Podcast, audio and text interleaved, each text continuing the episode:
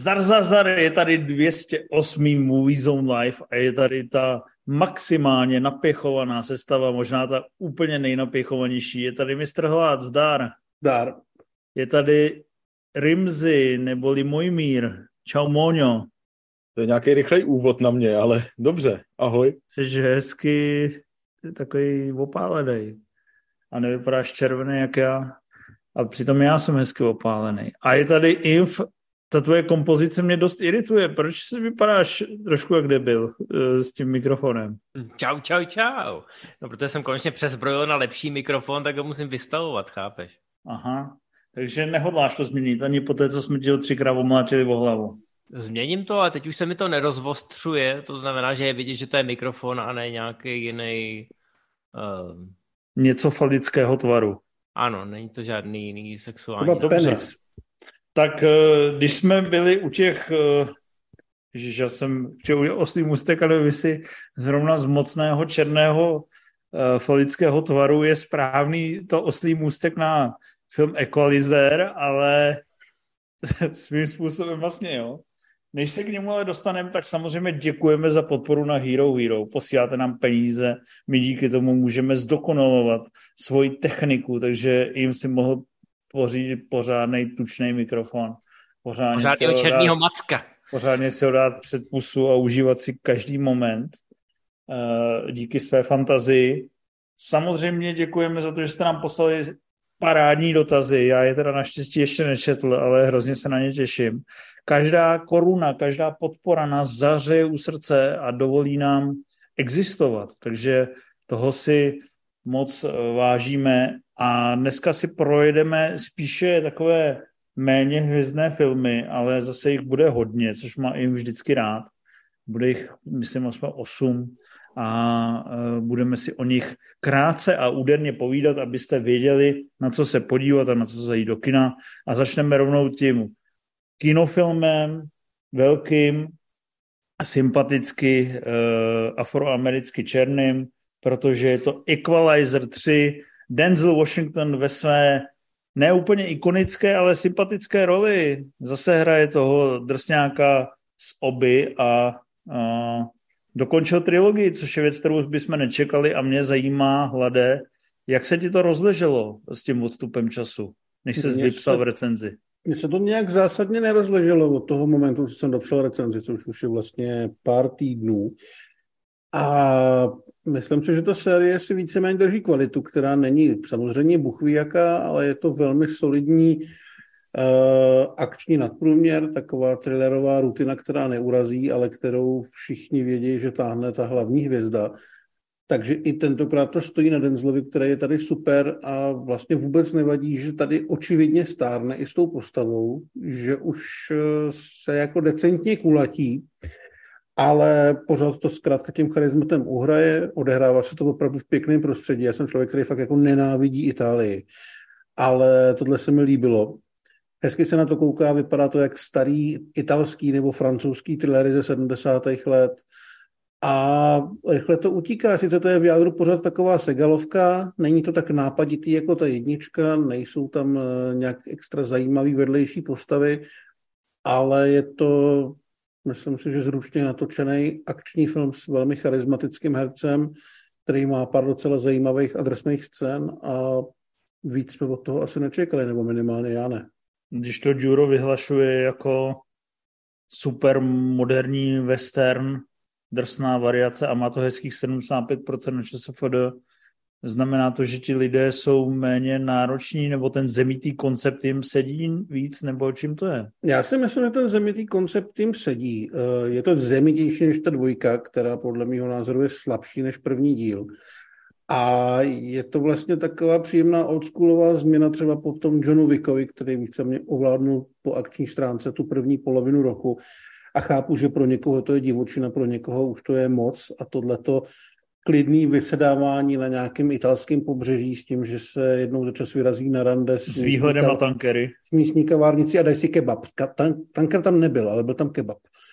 A občas se potom vykosejí nějaký mafiáni, tak je to takový jako sympaticky fotrovský. Jo? Ten film je fakt strašně moc ze staré školy, úplně se vším všudy. Vlastně se mi líbily ty myšlenky, že to je variace na western, protože to je variace na western, ale pořád mám prostě trošku problém s tím, že ta akce tam je pojata možná až příliš superhrdinsky, že Denzel opravdu se teleportuje a vylejzá ze stínu za nic netušícíma padouchama, už se o něj člověk ani trošku nebojí, jako třeba v té jedničce. Ale je to, myslím si, že velmi důstojné zakončení série, u kterých jsme asi nečekali, že se na tu trojku vůbec budeme těšit, nebo že bychom se jí mohli dočkat.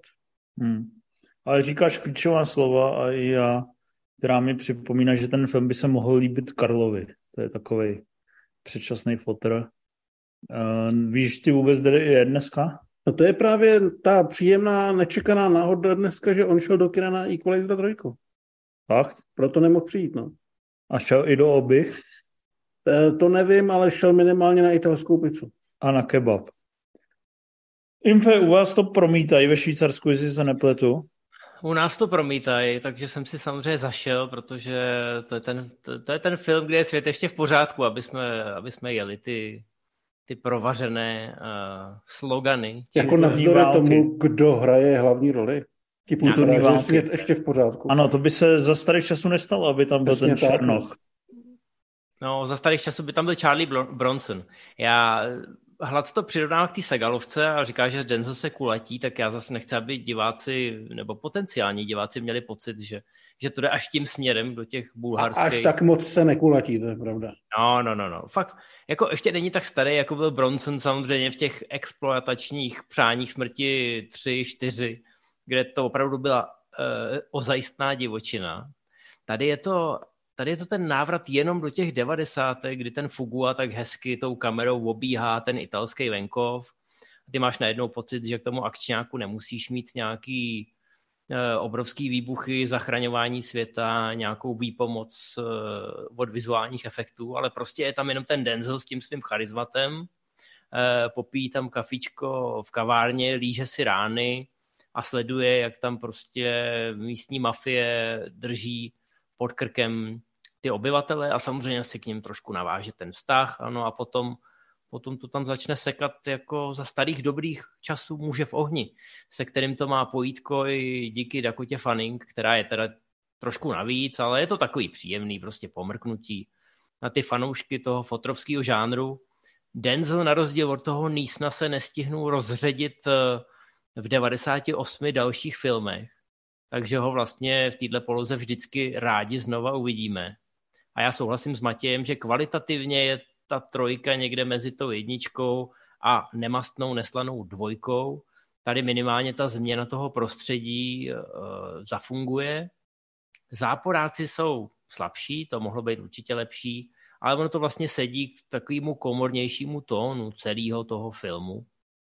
A na konci mě vlastně mrzelo, i když je to taková typická 60, prostě takový ten chlapácký film, který ale ničím z toho žánru nevyčnívá. Tak vlastně mě mrzelo, že to je poslední kapitola, protože mám pocit, že na rozdíl od toho Nísna by se našlo dost diváků, který by ten návrat toho Washingtona z téhle poloze snesli klidně ještě jednou nebo dvakrát. Já nevím, jestli je to tím, že jsem byl 10 dní mezi námořníkama, který se vyjadřovali jako úplný dementi, jenom přitáhni lano, anebo dej si pivo, ale přijde mi, že mluvíš jak kniha, Infe. Moc hezky. Ten Big Black nástroj před tvou pusinkou ti svědčí. To víš, protože mi to dělá takový ty mužný tóny, takže s ním trošku jako Denzel Washington, který teda v tom filmu má takzvaný plot armor. Jak říkal Matěj, teleportuje se všude, nikdo ho nemůže porazit a on se vždycky dostane do takový té situace, která je zdánlivě bezvýchodná. Pípne si ty své hodinky, řekne 9 sekund. A během těch 9 sekund, i když to odporuje všem pravidlům fyziky a slušného vychování a žánru, tak tam vykosí třeba 40násobnou přesilu. To tě to samozřejmě začne trošku nudit, protože na rozdíl od toho Johna Wicka, který tam má aspoň nějaký ty finesy, tak tady vlastně Denzel jenom jako robot prostě někam jde, zahodí třeba nějakého 2metrového týpka, takže obtiskne auto o stěnu a ještě i v té stěně zůstane díra mezi cihlama. A ty si říkáš jako, co? Co se tam děje? Jako je to hezky natočený, Fugo je prostě řemeslník, ale vlastně to vůbec nedává smysl z hlediska nějakých fyzikálních zákonů, co se tam děje na tom plátně. Mám si na to zajít, nebo ne? Mám počkat na domácí nosiče? To je typický AXN tohle pro tebe. Dobře. Druhý velký kinofilm, který jsme někteří z nás viděli, je taky vlastně trojka. Je to zajímavé, že se završují dvě trilogie, ale tahle se završuje trošku možná proti vůli tvůrců, protože komerční ohlas toho filmu nebyl kdo ví jaký. Já nevím, jaký byl ve výsledku rozpočet, ty jsi to včera studoval, Infe, jaký byl rozpočet Přízraků v Benátkách? No, říká se, že to bylo nejlevnější z těch tří filmů. Říká se, že 60, ne? No, u té jedničky jsem našel 55, ale myslím si, že nakonec byla dražší. Dvojka byla zdaleka nejdražší, protože tam měli všichni pocit, že teda rozjíždějí nový vesmír. A i Kenneth Branagh říkal, že teda, hele, podívejte se, Agatha Christie napsala několik desítek příběhů s Herculem Poirotem a mohli bychom z toho udělat rozšířený vesmír, ještě by se tam mohla objevit slečna Marplová a tak dál a tak dál. Takže všichni byli v naději, no ale potom samozřejmě zauřadoval covid, zauřadovalo i to, že se to dostalo pod Disneyho od Foxu. Zauřadoval, že Armie Hammer rád jí lidské maso.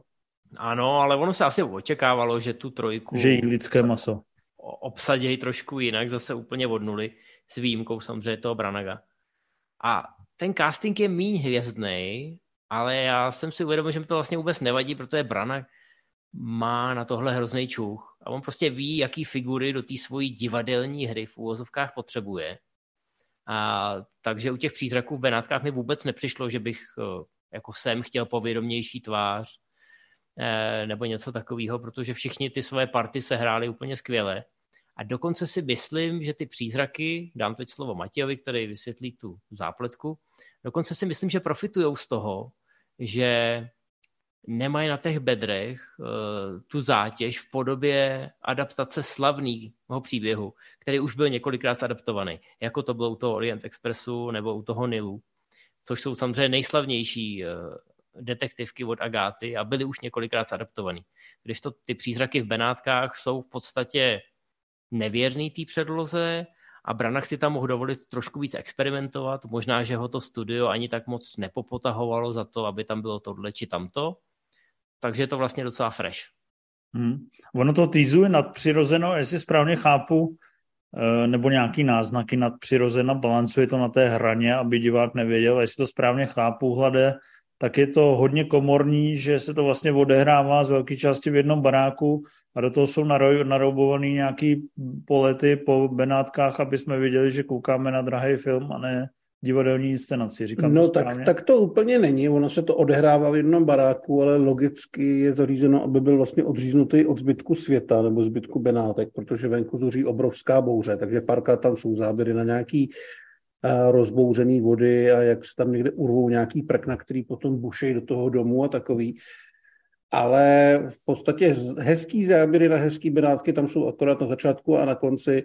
Jinak je to velmi pochmurný a tím, že se venku dějou takový ošklivý věci s tím počasím, tak se ven ani moc nevydáváme. Ale funguje to dobře k nějakému budování té atmosféry. Celý se to odehrává ne v domě, ale oni tomu říkají vyloženě palác. Je to opravdu obrovský barák, který je takovej ne ještě úplně rozpadávající se, ale už zažil lepší časy.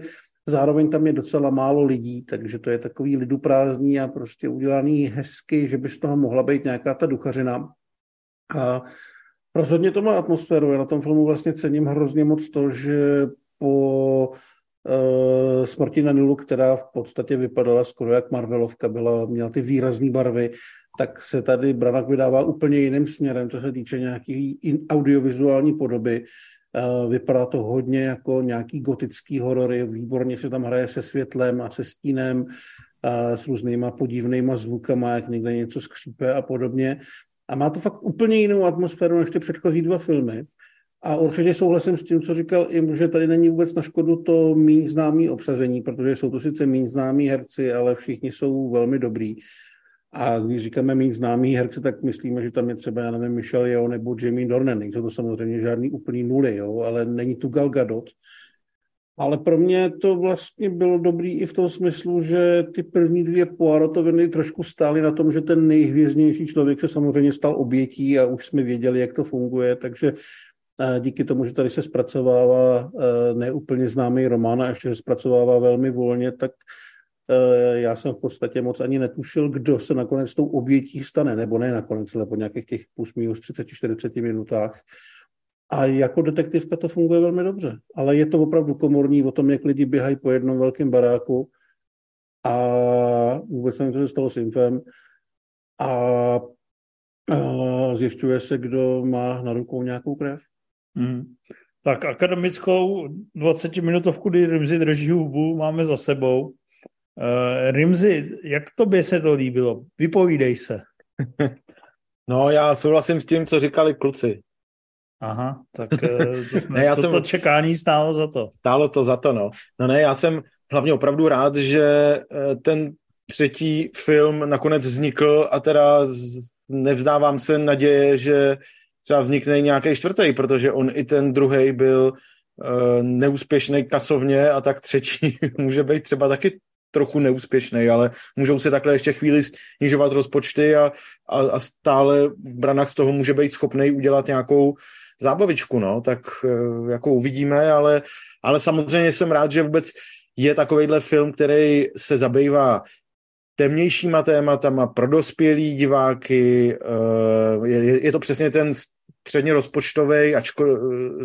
rozpočtový film, po kterých prahneme, že teďka v kinech moc nejsou a vlastně to, jak se do toho detektivní šablony daří vmixovat ty hororové prvky, lekačky, který zároveň není jich tak moc, aby byly vyloženě otravní, tak jako ve spoustě hororů, který jsou na tom vyloženě postavený a nic dalšího nemůžou nabídnout. Tak tady... Nejsou teda ani tak agresivní, aby jsme opravdu mluvili o filmu, u kterého se budete nějak výrazně bát.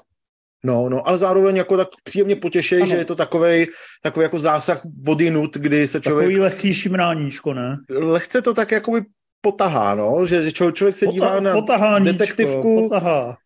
detektivku, říká si pohodinda, no a potom prostě šup a je vylekanej, no tak co to mi přijde fajn. Pohodinda? Pohodinda. Aha, já myslím pohodinda. Pohodička. Zas takhle 4DX ty přízraky z Benátek nejsou, no, teda to zase ne. Ty na Face Michelle Yeoh udělali Milking Table, Hercule Poirot, dobře, už to nebude. No, a je to taky natočený tak moc hezky, Branagh se vyžívá v těch šikmejch úhlech kamery v tom klaustrofobním prostoru, kdy vlastně to, že se to natáčí v jednom baráku, ani na mě vůbec nepůsobilo jako nějaký nedostatek a absence velkoleposti, když samozřejmě s tou Smrtí na Nilu, která byla naprosto opačná, tak je to jako zjevně jiný přístup k filmařině, ale naopak se mu podařilo vybudovat atmosféru a nějaký vztahy mezi těma postavama i na tomhle omezeném prostoru a přijde mi, že i tomu prospěla vlastně vzhledem k tomuhle žánrovému úkroku, tomu prospěla i kratší stopáž, kdy je to o dobrých 25 minut kratší než ta Smrt na Nilu. Takže především z počátku je to velmi svižný a rychle je potřeba rozestavět ty figurky, že jo, a pak už to tak nějak odsejpá. Takže jako myslím si, že v tomhle je to fajn. Vlastně trochu mě tam mrzelo, že v té Smrti na Nilu byl na konci nebo během toho filmu a potom hlavně na konci rozehraný vlastně příběh o Poirotově minulosti nebo nějakých jeho tématech a zdálo se, že se ta postava někam vyvíjí a tady vlastně, jak je to zase o 10 let později, tak zase ta postava je jiná, má znova knír a jako kdyby se ty předchozí filmy vlastně nestaly, že je to takový, že se může kdykoliv ta postava objevit znova v nějakým jiným čase, můžou si s ní dělat relativně cokoliv, což by byla jenom taková příjemná perlička navíc, kdyby s ní nějak kontinuálně systematicky pracovali, ale chápu, že to asi není moc možný, když se dlouho neví, jestli se bude ten další díl natáčet nebo ne a s jakým rozpočtem a tak dále, takže asi na nějakou systematickou práci to úplně není. Ale musím říct, že jsem si to užil, ne asi tolik jako Smrt na Nilu, která mě tím pomalým tempem a tou velkolepostí vlastně tak nějak pohltila víc, ale tohle byl takovej příjemná jednohubka, která mi hezky utekla. Byl jsem rád, že Branagha a jeho prostě šílený belgický přízvuk znova vidím a slyším a jako fandím tomu, aby si ještě něco vydupal. Infe, mám se na to podívat? Což vyplay. Nebo že neslyším. Mám pravdu, ne? Máš pravdu, já ho určitě neslyším, ale vyplay nebyl. Podle mě má ten svůj novej šulin blbě zapojený. To je hrozný. To je šulin. Proč to vypínáš, zapínáš, ty vole? To já nevím, tady se prostě dějou divný věci. Tak se zesil, vole. No už jsem slyšel dobře, ne? Ne. Ještě 10%. Ještě 10%? Ano, jsi Big Black Cock. Prosím tě, jeden naživo rozbil celou dramaturgii tohohle dnešního času. Rozbil jsem celou dramaturgii, no tak já jsem chtěl... Ty jsi nahlas, vole. Pane bože. Já jsem chtěl, aby to bylo dramatický. Jako... No, dramatický to je, vole. Jako u toho Branagha. No, na co se mě ptá, jestli na to máš zajít. Ježišmarja, přečti si vždycky ty recenze. To je vždycky taková otázka nakonec, jestli si na to máš zajít. Na tohle by si si asi zajít měl. Mně Smrt na Nilu přišla úplně průměrná, prefabrikovaná streamovací výplň, takže na to bych si třeba rozhodně nezašel. OK, no tak na to nechoď a počkej, až to bude na Disney+. Já si myslím, že pro nás, tady jak říká Rimzi, je tu pro nás určitá naděje, že to možná Disney pustí dál, protože já mám pocit, že to od těch Foxů zdědil trošku jako v nemilosti a samozřejmě i tím, že se to teď nedalo propagovat, tak to udělalo úplně obludný čísla v těch kinech, což by samozřejmě v normální době znamenalo pro takovou sérii stopku. Ale všichni jsme viděli u teda úspěšných Knives Out, že nebyl problém to přehodit někam na dalšího nebohého zákazníka. Takže kdyby se to povedlo a kdyby prostě někdo, ať už by to byl Netflix, Apple, Amazon, si toho Hercula vzal pod křídla a ať už by to byl další film nebo třeba nějaká minisérie, tak si myslím, že v tom furt ještě ten život je. Je otázka, jestli by dokázal samozřejmě Branagh v sobě najít motivaci za menší peníze a jestli by tam sehnal odpovídající ansámbl, ale myslím si, že ty detektivky jsou populární ve všech žánrech, ať už to jsou podcasty, nebo filmy, nebo seriály, nebo ty true crime. Seriály České televize. Spíš asi měl Vašek na mysli jen Vraždy v budově, které jsou na Disney Plus a jsou docela úspěšný. Sky Show tam teďka má Poker Face. Počkej, ale já jsem myslel, že i ty, když psal dneska Woody na seznamu, že za poslední 2 roky bylo 15 kriminálek české televize. Jo, no to určitě, to jsou ty nedělní premiéry, že jo? To je naprosto děsivý. A pak má všechny ty Policie Modrava. Já třeba, když vidím, že je to kriminálka nebo detektivka, tak to vypínám a odmítám na to koukat, protože pro mě je to naprosto děsivý žánr. Vlastně. A to protože v televizi koukáš akorát na Chalupáře a Bylo nás 5? No ne, ale ty vole, tak nějaká versatilita, vole, to mám si vždycky... Já vím, že jo, ale lidi na to přemějí, čísla to dělá. Protože jsou dementní, vole. Vkus většinového publika... Už to asi nefunguje? Funguje. No. Vkus většinového publika s tebou nesouhlasí a kriminálku je jednoduchý udělat, že jo? Je to procedurálka, je to... Prostě... Je to napínavé samo o sobě. A do Z, správně. No myslím si, že by potom někdo rád skočil, tak uvidíme, jestli budeme mít štěstí. A jestli ne, tak to je stopka. Já jsem rád za ty 3 divadelní, opulentní divadelní hry, které se povedlo na to stříbrné plátno přivést. A chápu správně, že Vražda v Orient Expressu je číslo 1, tohle 2 a Smrt na Nilu 3? Chronologicky, jo? Kvalitativně. Kvalitativně. Tohle 2, Smrt na Nilu 3. To je otázka. Je to průstřel takzvaně mezi kozy? Jsou to fakt jako velmi odlišný filmy, to, že mají stejnýho hrdinu a stejný žánr, jako fakt je, ale srovnávat to mi přijde trošku nesmyslný. Nedává to. Jako to srovnávat Branaghovky vzájemně ti přijde nesmyslný?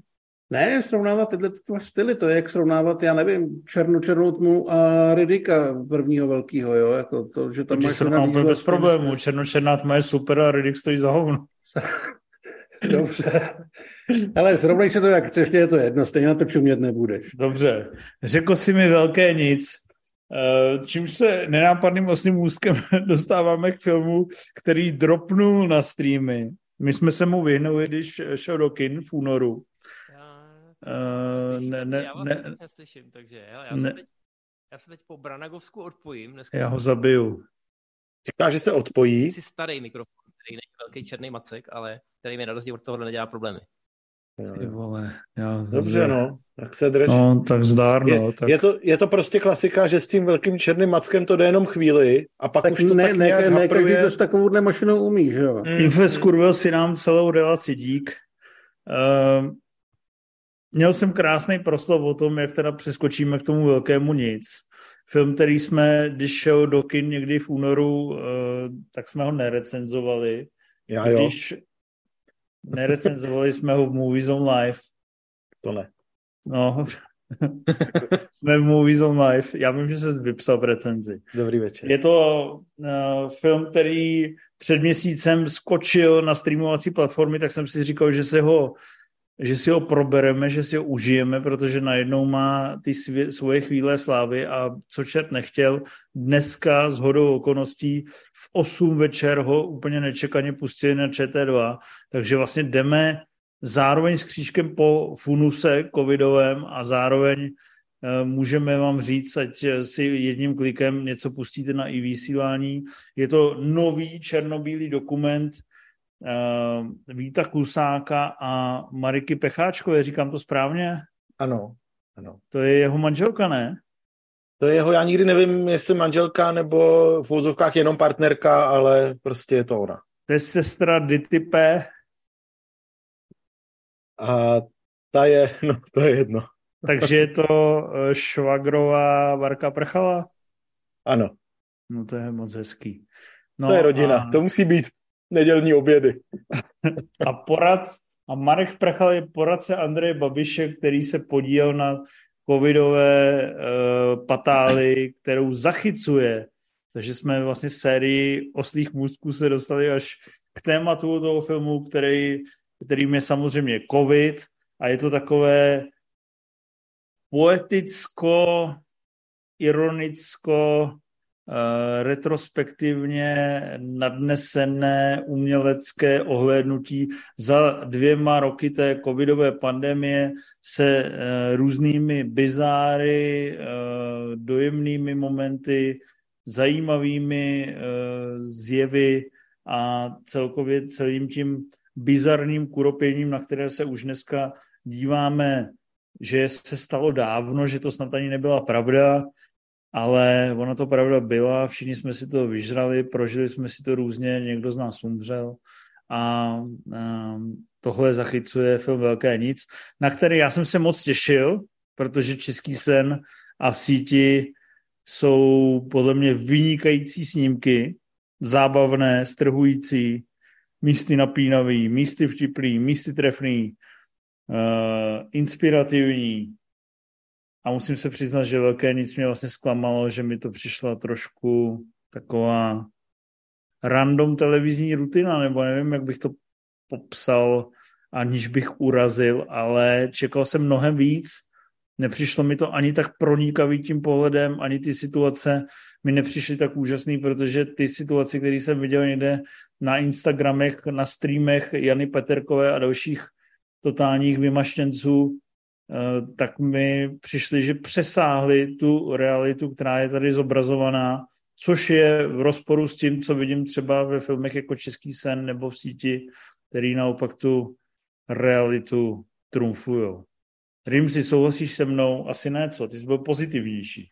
Já jsem byl pozitivnější, no. A teďka samozřejmě... A není to jenom tím, že tam byl Karel Vachek, který ho miluješ?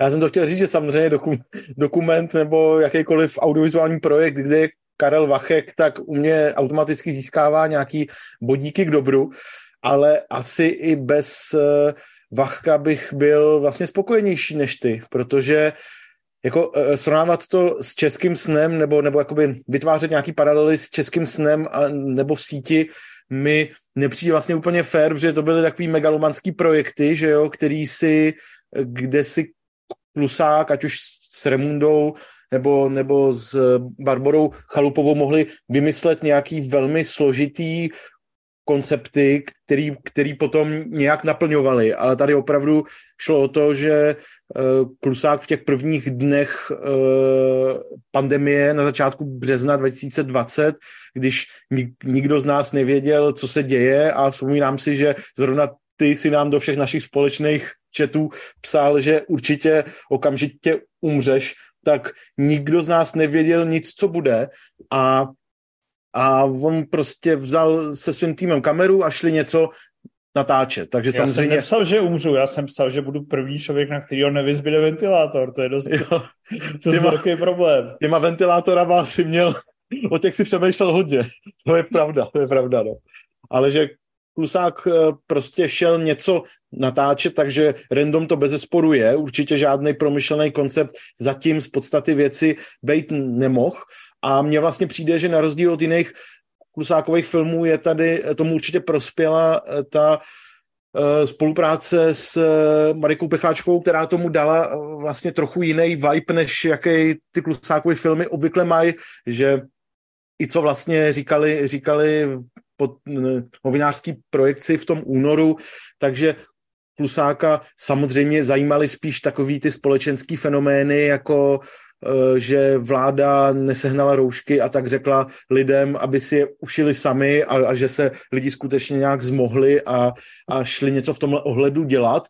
Zatímco Pecháčkovou spíš zajímaly ty vyprázdněný náměstí, nepřilítající letadla a tak dále. Což vlastně dohromady je to potom v tom filmu oboje. Ty poetické výjevy. A ono to vlastně vytváří takovej za mě dobrý mix, který je vlastně zmatený, protože my, stejně jako jsme to nevěděli ten půl rok zpátky, když ten film šel do kin, tak nevíme to vlastně ani teď, jako jak tu covidovou dobu jako charakterizovat, nebo co byly nějaký 3 hlavní body toho, kterýma bys někomu, kdo tady nežil v téhle době, tak komu bys připodobnil, co se tak zhruba odehrávalo. Je to prostě taková nedávná minulost, na kterou se vlastně snažíme teďka hrozně zapomenout, nijak si to nepřipomínáme a jsme rádi, že už je všechno nějak tak zhruba, jako bylo předtím.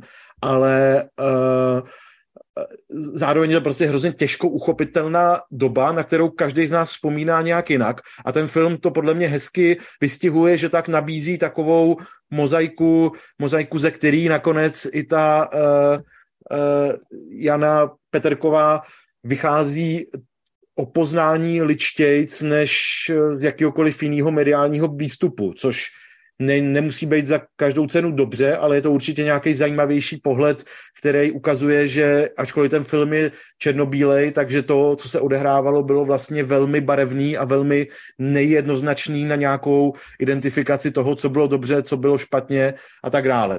Takže je to samozřejmě takovej obrázek, kde mohl by si natočit 100 dalších různých filmů, nebo z toho zhruba 100 hodin materiálu, který Klusák s Pecháčkovou sebrali, tak by šlo sestříhat prostě neomezené množství jiných filmů a vlastně žádný z nich by nebyl špatně a vystihoval by nějakým způsobem to, co se dělo.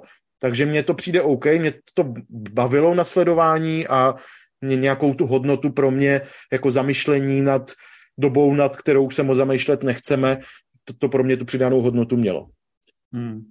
Ty taky mluvíš o knihách, ty bys mohl být tiskový mluvčí ministerstva zdravotnictví. Ale je to jako kniha, ale je to taková kniha 1000 věcí, co mě serou, viď? Nebo něco takového. Se občas slepí pár stránek dohromady a občas nějakou stránku vytrhneš.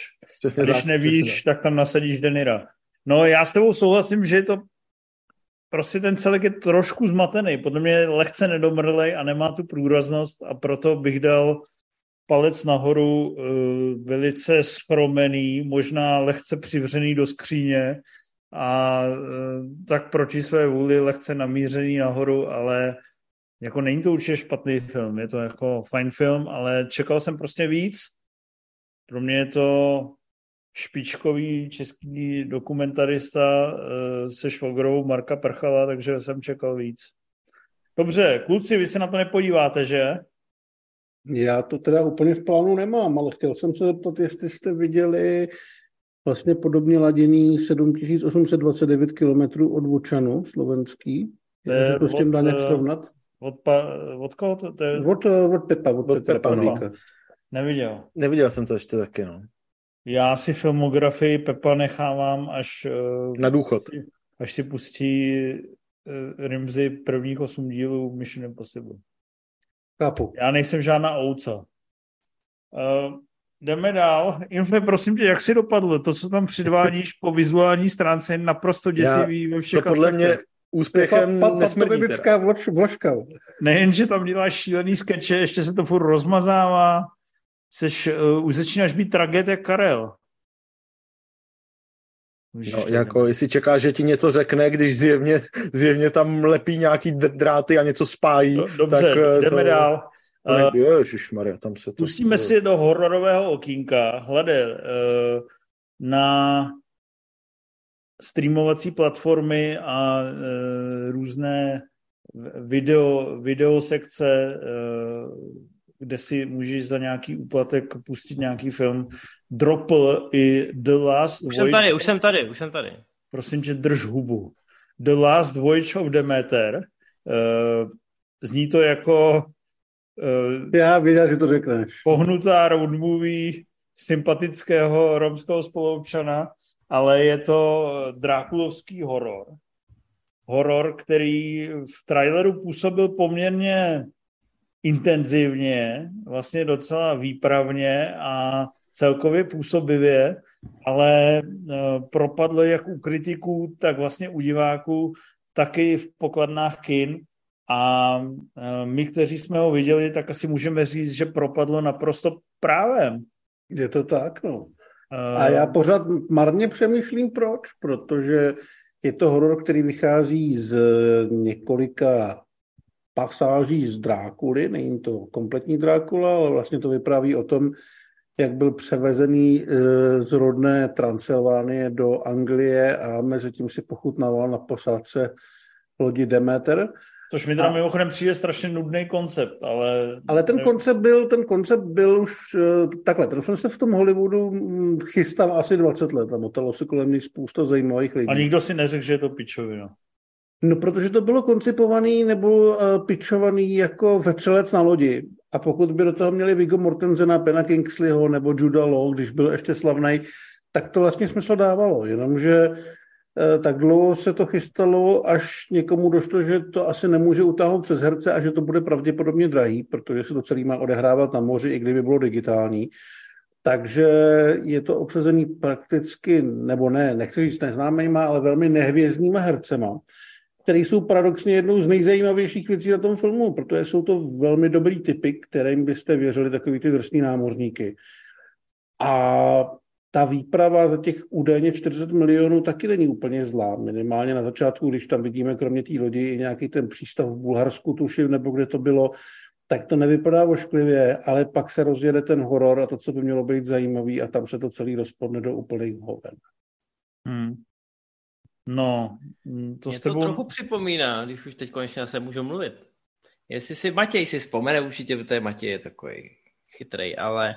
Když byl film, který se jmenoval Drákula 2000, který měl hrozně podobný koncept, teda tenkrát tam nebyla středověká loď, ale převáželi prostě nějakou tajemnou rakev, teď nevím, jestli to bylo v letadle nebo někde, a v ní byl Drákula samozřejmě. A tak to, ale... co si pamatuju, Drákula 2000, tak tam to byla jako jedna z mnoha scén, nebo tak, bylo to krásné. No, byl to takový začátek, tím se to rozjíždělo. Tohle se fakt celý odehrává na té lodi a toho vetřelce tam jde s trochou snahy najít, protože... Ta loď je poměrně velká, jsou tam různý takový ty zákoutí, hodně se tam hraje s nějakým stínem a potom rychlejma útokama nějakého monstra. Ale potíž je fakt v tom, že to monstrum uvidíme velmi brzo, takže jako taková ta poučka, že se bojíme toho, co nevidíme, tady jde úplně do hajzlu. Ale ještě větší problém je v tom, že ten je fakt hloupej a v tom filmu není jediná postava, která by neměla v hlavě nasráno, protože víceméně hodinu se tam opakuje taková smyčka toho, že přes noc námořníci dělají námořnické věci a chodí po palubě a tahají za nějaký ty lana a točejí tím kormidlem a Drákula jednoho z nich sežere a oni nám přijdou na to, že jednoho z nich sežral a jsou vyděšený ale nic neudělají, vůbec nic. Jo, a další no, jsou překvapení, že se to opakuje a pak zase, až zbydou jenom nějaký 3 hlavní postavy. Když už tam dojde na nějakou akční scénu, jako snaha vyrazit dveře, tak prostě všichni do nich mladí jak debilové, než někoho posledního napadne, že by šli třeba rozstřelit a podobně. A je to vlastně ubíjející koukat se na to, jak to zajímavý prostředí. A podle mě koncept, který by nemusel být nezajímavý pro horor, se rozpadá díky tomu, jak je to celý vlastně všechno strašlivě blbý. A to, co popisuješ, teda není vetřelec, ale spíš Prometheus. No něco takového, no. Jako, oni tam někdy v půlce dokážou to zlo pojmenovat, my jako diváci víme, co to je, protože víme to i z úvodu. Vlastně nikdo se netají tím, že po té lodi běhá Drákula, takže do jisté míry dává smysl to, že ho vlastně ukážou, protože všichni víme, že to bude upír, jenom to, jak bude vypadat. A teda nevypadá špatně. Ale jako to napětí tam prostě nefunguje, protože ty hrdinové jsou fakt hloupí. Jo? Navíc od začátku víme, že ten bubák je opravdu fyzicky nepoměrně silný proti těm lidem, takže tam nemůžeme o nikoho se bát, protože jakmile se na někoho zaměří, tak víme, že skončil. Občas se to prolíží nějakou zajímavou scénou, jako jsou proměny zadenního světla, který samozřejmě končí ohněm a křikem. Má to fakt slušný herce, který jsou neznámí. Je tam Liam Cunningham, je tam ten David Dasta Malkian, nebo jak se to čte, který dneska v každém filmu. Hlavní hrdina bohužel mezi ty zajímavý nepatří, ale jinak je to marnost a já jsem docela překvapený, protože to točil chlapík, který jinak horory celkem umí. Jo, všechno jsi mi vystřílel, ale naprosto s tebou souhlasím a hlavně mě hrozně mrzí, když prožiju zase to zklamání, kdy nejdřív vidíš tu krásnou loď, vidíš právě ty provazy, úplně na mě právě dejkla námořní řemeslo, že jo, kterému jsem se teďka věnoval a připadal jsem si jak na lodi tady téhle středověk, když jsem tahal ty lana. A teď prostě vidíš, říkáš si, tohle bude hororový Master and Commander, ale zhruba ve 50. sekundě toho filmu pochopíš, že ne, že tam je takový ten návodný záběr na tu padající bednu s tím Drákulou, vidíš tam ty naprosto necharizmatický herce a už prostě v 10. minutě si říkáš, to je nuda jak hovno. A to samozřejmě těch prvních 20 minut je suverénně nejlepších z filmu a vždycky mě fascinuje, jak je možný tyhle, jak my říkáme, production values, ten setup, který je vlastně docela slibnej, to je vidět, že kameraman je šikovnej, že výprava je hezká, že s českým filmem je to naprosto nesrovnatelný, že si tam můžou dovolit hezký kulisy se spoustou nějakých ksichtů, ale je to prošustrovaný v naprosto nudnou látku, která opravdu najde uplatnění jenom na tom Netflixu, kde když se zjeví, tak se to dostane do top 5 na 3 dny a pak to prostě navždy zmizí a zavře se na těm voda. Vlastně připadalo, jako kdyby jsme opravdu rvali 2 koncepty. Ten jeden byl udělat ten klasický tajemný horor s tím postupným odhalováním toho zla, že spolu s těmi hrdinami budeme zjišťovat, proti čemu stojí, jak to zastavit, jestli to vůbec jde. A ten druhý, když si fakt někdo řekl, hele, všichni vědí, že to je Drákula, protože to je podle té knížky, takhle to serem. Takže to zkrátka jako nemůže fungovat. Jo? Kde ten druhý koncept, kdyby jsme všechno věděli od začátku, tak by samozřejmě mohl fungovat, kdyby se z toho stal nějaký jako brak a opravdu to bylo nějaký efektní akční scény nebo nějaký extrémně krvavý. Ale tady prostě se mlátí nefungující pokusy o nějakou tajemnost se stejně nefungujícími pokusy o cool horor. A je to nuda. Trošku mě zaráží, že na tom dělal ten Overdahl, který jeho Trollhunter mi přišel naprosto skvělej. A Autopsy of Jane Doe to taky patří vlastně do takového hororového kanonu. Máš na to hlavně nějakou teorii, jak je to možné, že pak někdo začne točit sračky? Hele, já mám teorii, že to nestálo 40 milionů, ale třeba 2 a všechny ty peníze předtím byly projebaný v té 20-letý reprodukci a on to prostě odsral. Jo, to je zajímavá teorie a vlastně docela uvěřitelná. Tak jdeme dál, dáme si další streamovací poklad Infe, jestli už můžeš mluvit jako člověk, řekni nám... Mluv se mnou. Proč si máme podívat na milion mil daleko? Tohle. Já jsem se vypsal v recenzi.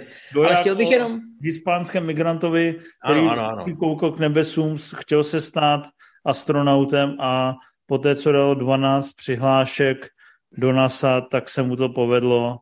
Sice se pobyl v bazénu během tréninku, ale nakonec to dokázal.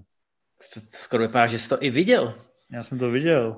No vidíš to, tak to si budeme hezky notovat. No. Chceš mi říct, co si o tom myslím? Myslím si, že jsi to nadhodnotil, že to na 6 z 10 není, je to takových uchcaných 5, typicky uchcaných. No, to jsem od tebe čekal, opravdu řečeno. A říkal jsem si podobné věci jako u toho Demetera, že si říkám, tak hezká kamera, je vidět, že ty lidi s tě umějí hejbat, teďka tam pustí hezkou hudbu, herci docela asi umějí hrát, ale po hodině jsem si říkal, ty vole, to ještě má hodinu, to je nekonečný, to je uchcaný až běda. No uchcený, ano, od tebe to přesně sedí, protože je to takový to hřejivý lidský drama, kdy ty, který jsi viděl tucty... No jasně, ale viděl jsi tucty životopisů, tak zkrátka víš, o čem to bude. Víš, co se tam bude dít. Takže tě tam vlastně nemá absolutně co překvapit.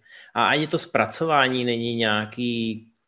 Když zkrátka nemáš nějaký vztah k té látce, než si sám mexický migrant, který někdy prostě tamhle pro bělochy vykopával kukuřici a brambory, tak je těžký se do toho dostat. I přes to charisma toho Michaela Peñi, který v 50 hraje dvacátníka, který ale tentokrát samozřejmě nevtipkuje a ano, musí tam pokrýt těch 30 let v úvozovkách. Tak no, je těžký to jakoby prodat, když k tomu někdo přistupuje tak jako ty v uvozovkách, ale... Takže je to vlastně moje chyba, že je to prostě... Ne, není to tvoje chyba, já jsem to teď... věc. No, tak samozřejmě, že ten průměr by naznačoval spíš těch 5 z 10, ale já jsem vlastně... Nevnímal jsem asi tu diváckou únavu po té hodině jako ty. Mně připadá naopak, že ta první hodina je taková kostrbatá, že tam ten děj vždycky poskočí o pár let, aby jsme už teda řešili toho Peňu.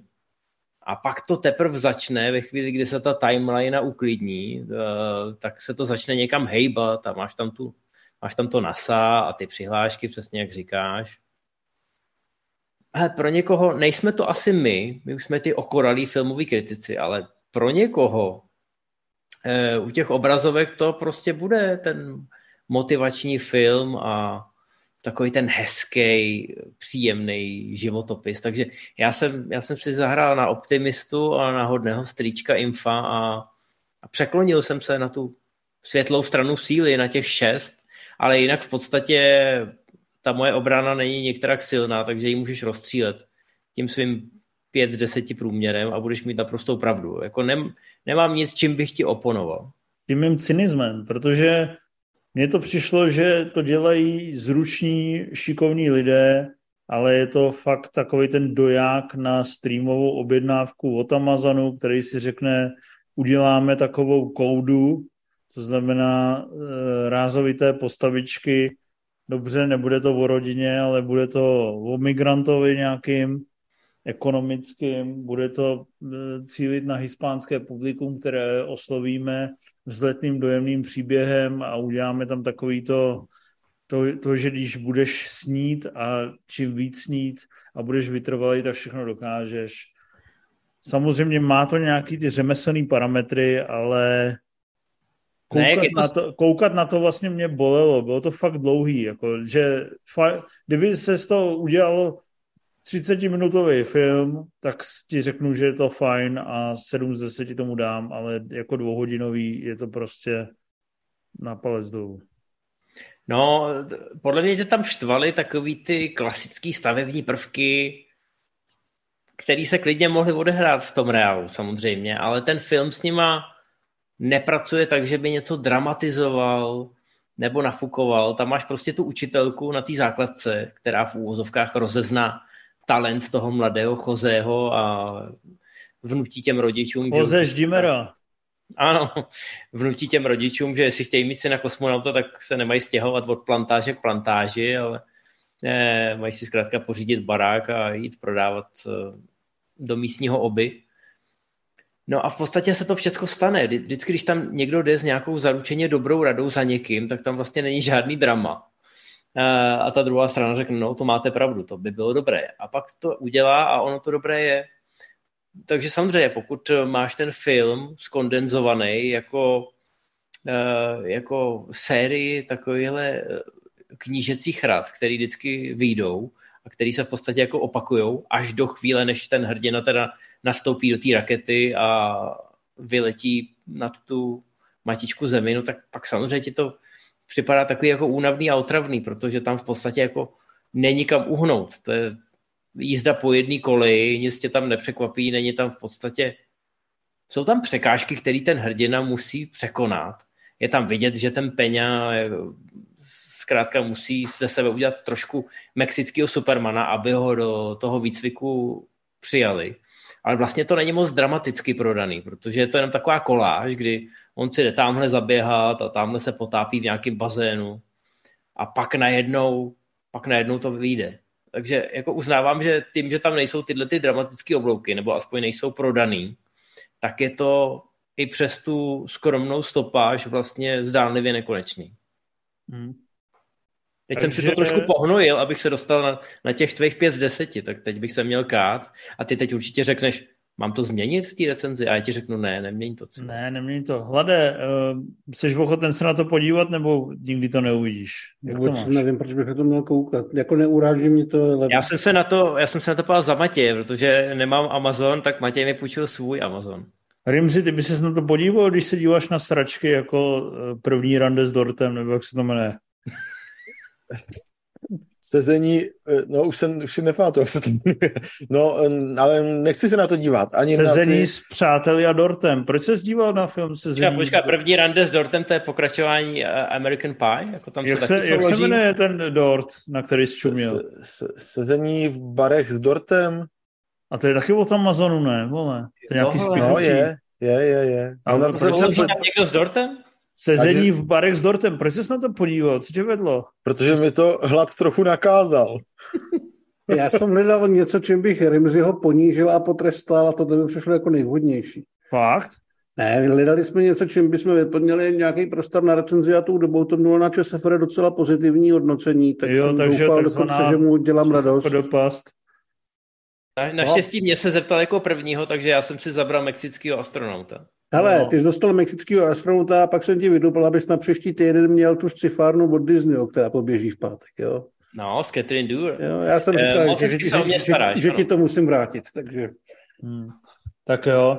Ale jako reálně se na mexického astronauta rozhodně nepodívám, protože ten jediný důvod, proč bych se na něj podíval a to, že bych musel napsat recenzi, už pominul, takže ne, takže to jsem si, já už jsem se potrestal dortama a už ne, už jsem na... Dobře, jsi jeden z mála lidí, který viděl film Brutální vedro, jestli jsem se správně díval, tak tohle české karlovarské želízko, který dostal i nějakou cenu v rámci soutěže Proxima, zvláštní cenu poroty, no.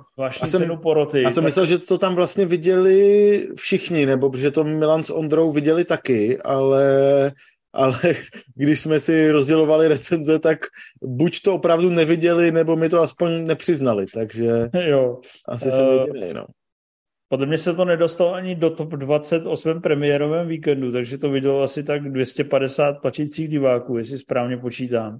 Jestli se pletu a byl to mega hit a já si to nevšiml, tak se samozřejmě tvůrcům omluvím, druhá one man show. Když mě k tomu vyzvou, ale myslím si, že na to vlastně reálně nikdo nepřišel. Tak řekni mi, když teda to vidělo těch 250 diváků ve 250 znacích, jaký to je? No bylo by dost zvláštní, kdyby na to vlastně kdokoliv přišel, protože je to velmi nedivácký film, velmi jako malinkatý projekt, který se asi i do těch barů dostal spíš jako z nějakých osobních sympatií a podpory minoritních českých projektů, než jako že by tam nějak musel být v té vedlejší soutěži z hlediska kvality, ale vlastně si to pár pár jako dobrých ohlasů v té recenzní sféře to získalo, no já mezi ně úplně nepatřím, mě to spíš, pro mě to přišlo, na mě to bylo dost úmorný navzdory tomu, že to má 75 minut, což už se mi dlouho nestalo něco takového, ale je to vlastně extrémně pomalej film, který sice láká na zajímavou premisu, totiž, že se k zemi řítí úlomek slunce, který za, myslím, že 30 let s 50% šancí na tu zemi dopadne a udělá nějaký globální obrovský průser, anebo ne. Což vlastně takový jako dobrý vězňovo dilema, že vlastně nevíme vlastně o nic víc, než co víme jako v tuhle chvíli normálně, že jako nějaký průšvih může přijít, ale taky nemusí, ale vlastně v tom fikčním světě to na všechny lidi nějakým divným způsobem působí. A teďka to už se dostáváme k těm problémům toho filmu. Píčo. Já už bych si na to udělal trojčlenku, ale nemůžeš to říct nějak snadno, jestli je to teda sračka nebo ne? No tak jako sračku to odsoudit nechci, ale jako dobrý, dotažený a podnětný film bych to nenazval. Ale nedoporučil bych asi, že je potřeba to vidět, ale je to jako takový zajímavý český mini projekt, no, ale jako spíše tam vidět ten potenciál, než že by se ho podařilo naplnit. Hlade, vadí ti, že jsem Rimzel přerušil a mám to nechat ho doříct, nebo já jsem ho poslouchal, takže... Dobře, tak jo, Rimzi, když tak... Sepiš to někam, pak do komentáře, jo? To jsem chtěl ještě říct. Já už jsem se vypsal v recenzi, takže už víc asi nepotřebuju. Tak jdeme ve finále, jestli se nepletu, tak máme poslední film, tak jdeme opravdu k tomu zlatému hřebu dnešní relace. A to je sezení v barech s dortem. Strč si svoje dorty do Járku a neobtěžuj slušné lidi. Nebo tě umáčím tatarkou Helmans, ty tankere. Jezevce na tebe, ty zlobivče. Jo, takovejhle tolik prvků do jedné věty by ani ta Valerie Zavacká podle mě nedokázala dát. Film, který jsme viděli asi jenom já z Infem, jestli se nepletu, ale Hlad by se na něj měl podívat a Rimzi taky. A je to horor Mluv se mnou. Talk to Me. Malý australský za 10 milionů dolarů, jestli se nepletu, pořízený horor a já vlastně nevím, jestli se ti líbil, jestli ho chceš hypovat jako já? Jo, já ho chci určitě hypovat, už jsem na to okamžitě Matěje a Karla nasměroval, ještě předtím, než točíme tohle MZ Live a samozřejmě přišlo to k nám s aurou diváckýho, festivalového, buchví jakýho hitu z Ameriky. Takže jsme už trošku byli natěšený a já jsem byl taky velmi, velmi nadšený. Je to kratičký, je to v podstatě hodně komorní a líbí se mi dokonce, že jsou tam i takový neokoukaný, nechci říct nefotogeničtí, ale takový herci, který úplně nejsou jako z toho katalogu. Ta hlavní holka není jako úplně, že by si nakastoval. Taky mě to zarazilo vlastně. No ne, tam je vidět ten původ, jo? Že to je australský malej horor. Není to co najdeš v těch amerických slasherech, kde jsou v úvozovkách ty královny krásy, ale vlastně ty herci jsou tam rozestavěný kolem hrozně zajímavý premisy. Hrozně slibný.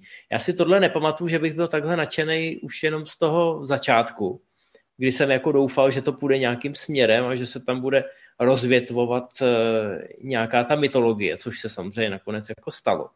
Tak tohle jsem naposledy zažil u hororu It Follows. Nevím, jaký je český název teď. Neutečeš. Ano, dobrý. A ten mi přišel hrozně originální, neotřelá premisa, která v tom filmu byla krásně rozvedená. A tam to mělo i takový ten indie audiovizuál, že to vlastně působilo jako festivalový film a zároveň to bylo intenzivní žánrová podívaná.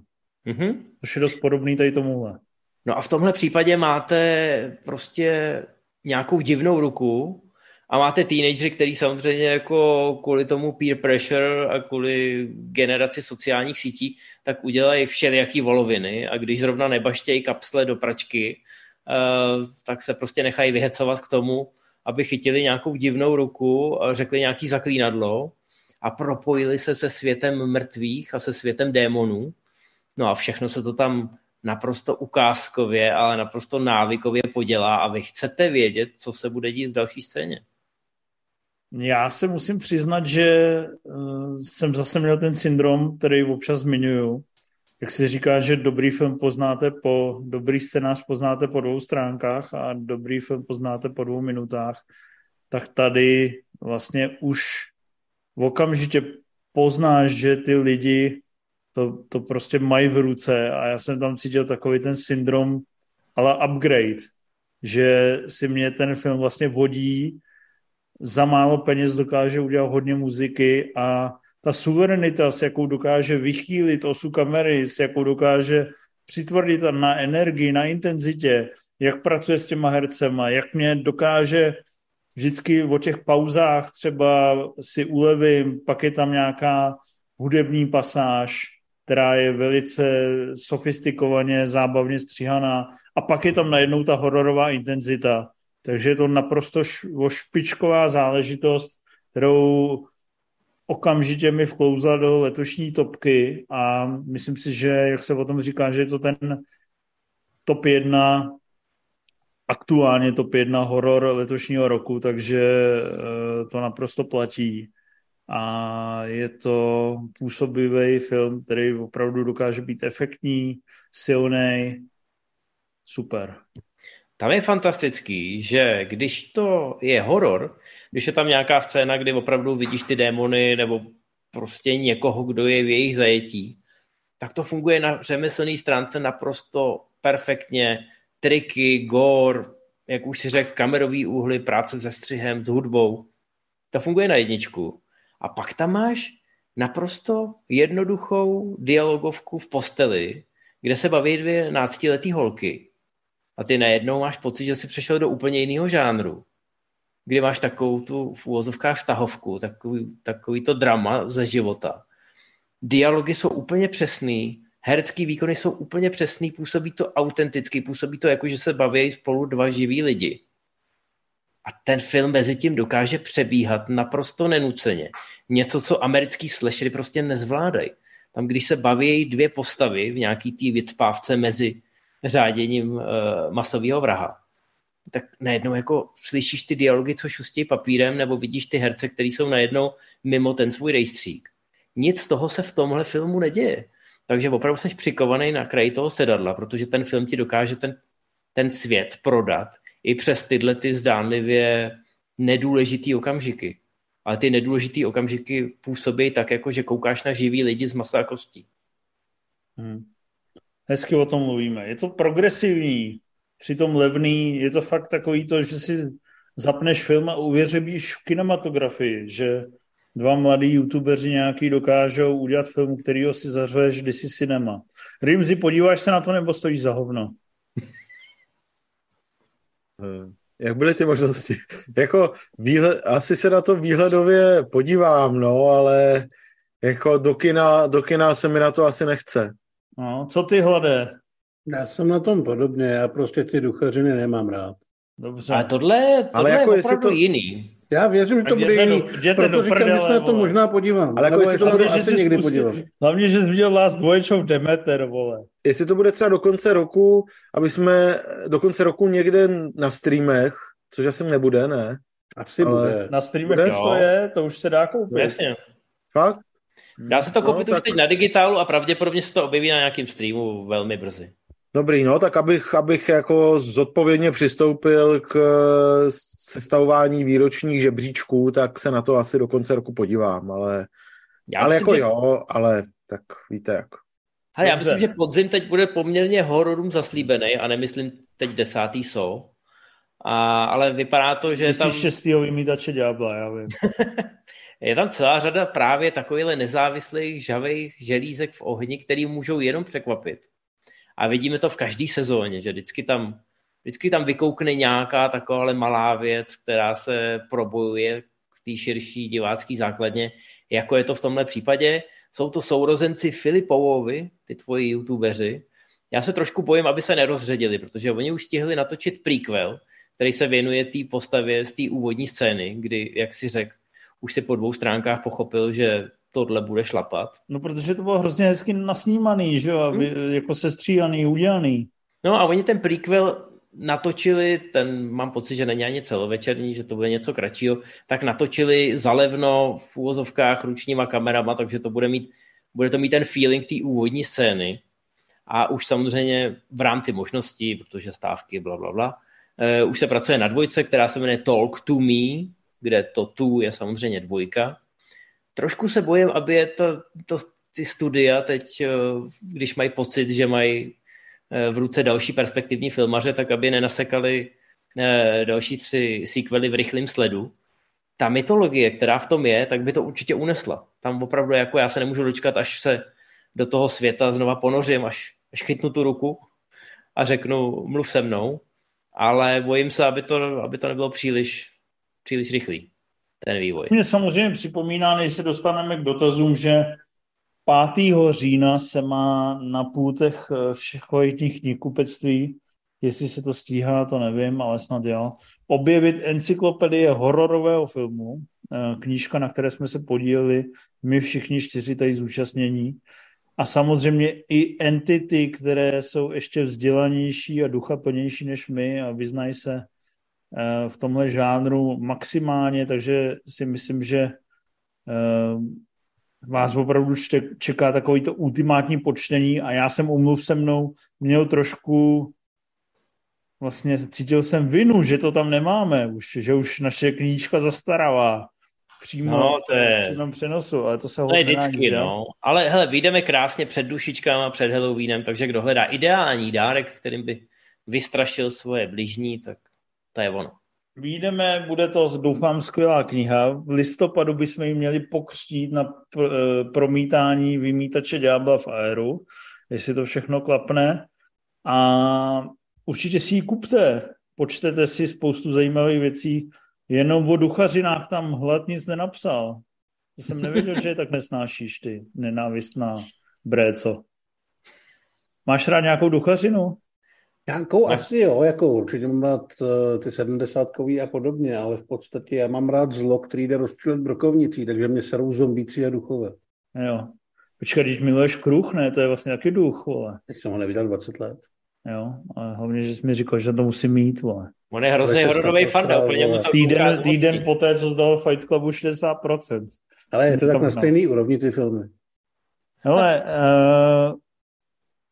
jedna věc tady nepadla. Rimzi, je velké nic lepší než Logan? Aha, je. Je Přízrak v Benátkách lepší než Logan? Není. A je sezení s dortem někde v prdě? Není, je to je v prdě. To, ano, není. Dobře. A je Brutální vedro lepší než Logan? Taky není. Dobře. Valerie Zavácká tě pozdravuje. Já doufám, že někdo dělá tu excelovskou tabulku. Já bych chtěl ještě říct důležitou věc, ale to mě asi bude jim muset pomoct, že mám pocit, že v trojce Equalizera je nějaký střih do Janova, tuším, a že tam je záběr na přístav a že je tam tanker. To je možný, no, ano. Dává to kurevský smysl. Mimochodem, jak jsem vám říkal, že je neuvěřitelný, že se krátce za sebou uzavřou vlastně 2 trilogie, tak se ještě v obě uzavírají v Itálii. To je zajímavý, že jo? To vás nenapadlo. Dobrý, hele, jdeme na dotazy. Vy nám posíláte peníze na Hero, my díky tomu fungujeme. Jim si občas koupí velký černý nástroj, Už jsem ho poslal do hájem.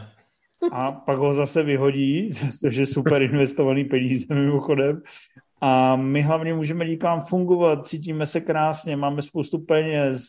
Hlade, jak se ti žije jako milionáři?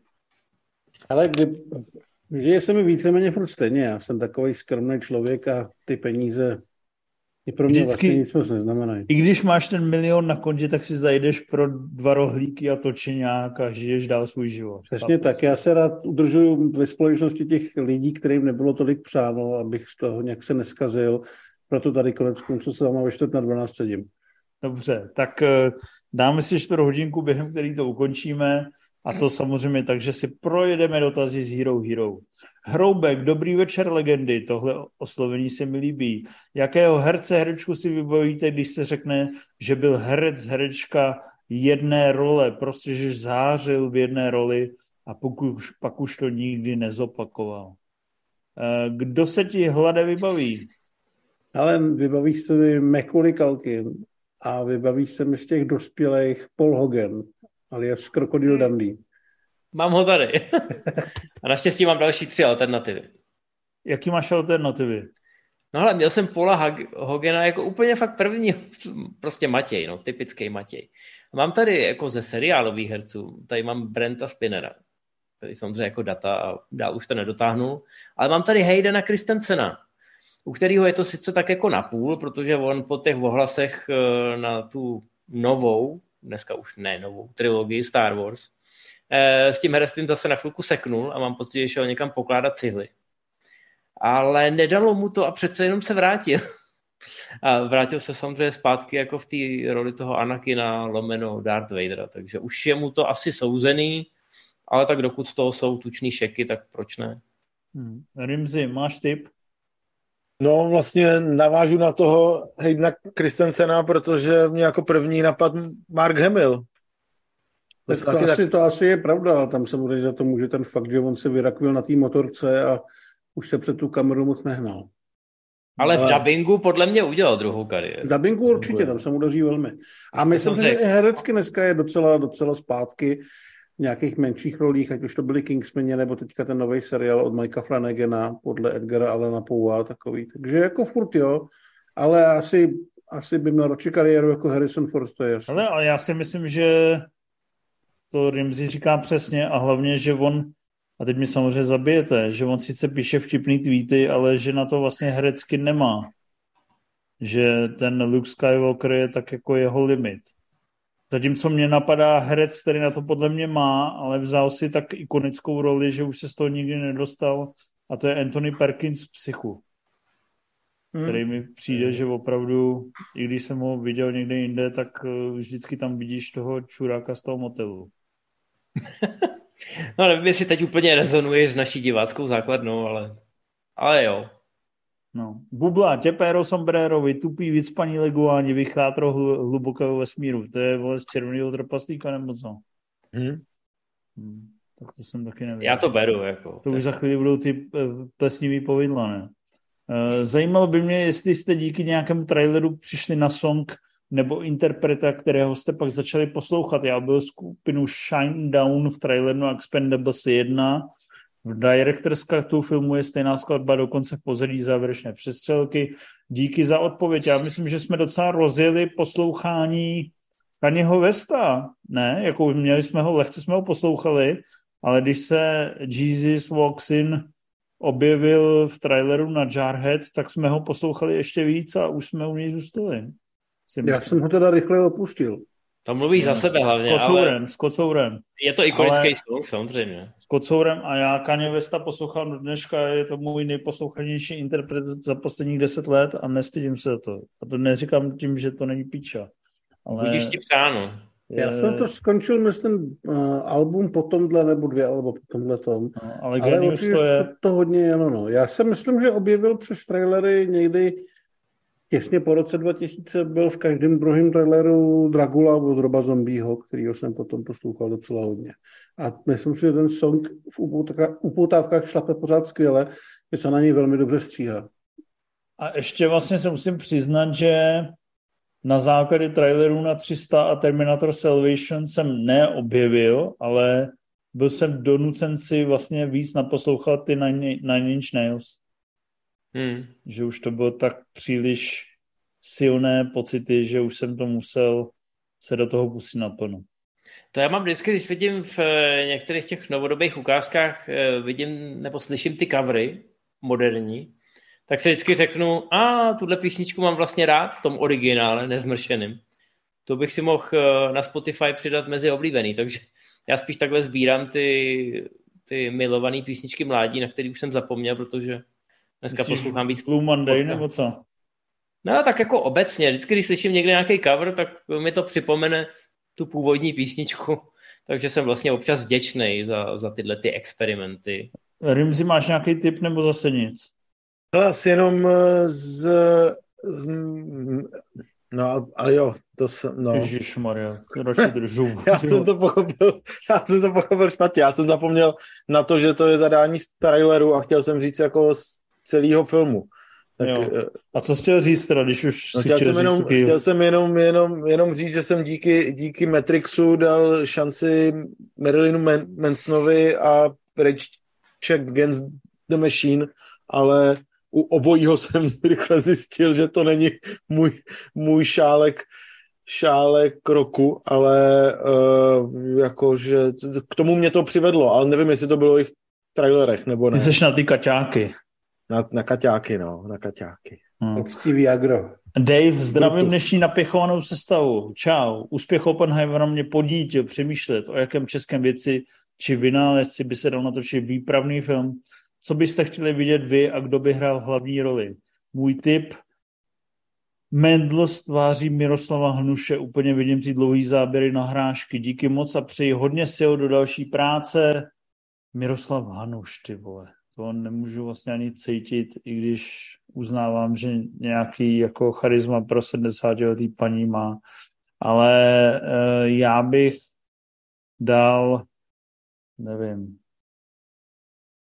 Máš tip, Vlade? No, tak samozřejmě Cimrman, ale kdyby měl být někdo reálnej, tak já bych chtěl vidět film o Prokopu Divišovi, jak staví ty bleskosvody, aby to bylo natočený jako nějaký... Jako Thor? Jako, ne, spíš jako Frankenstein starý, víš co, takový to temný debel, ze kterého ty blesky bijou do těch klacků, které jsou rozestavěný po Zlojimsku.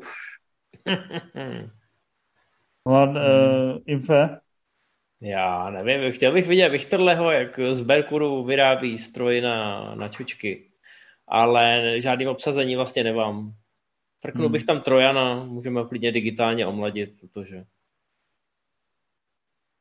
No, Prokop Divič a Vichterle byly přesně moje dva typy, co jsem si našel. Takže asi vlastně z toho plyne, že máme nějaký velmi reprezentativní vzorek, který bychom doporučili českým filmařům, aby kterým se můžou zabývat. Takže ale já úplně vidím ten trailer na toho Diviše, který mu budou hrát Riders on the Storm nebo něco podobného. Mě třeba napadl Jaroslav Hejrovský. Ale to je ten příbuzný Horáčka, nebo si to pletu?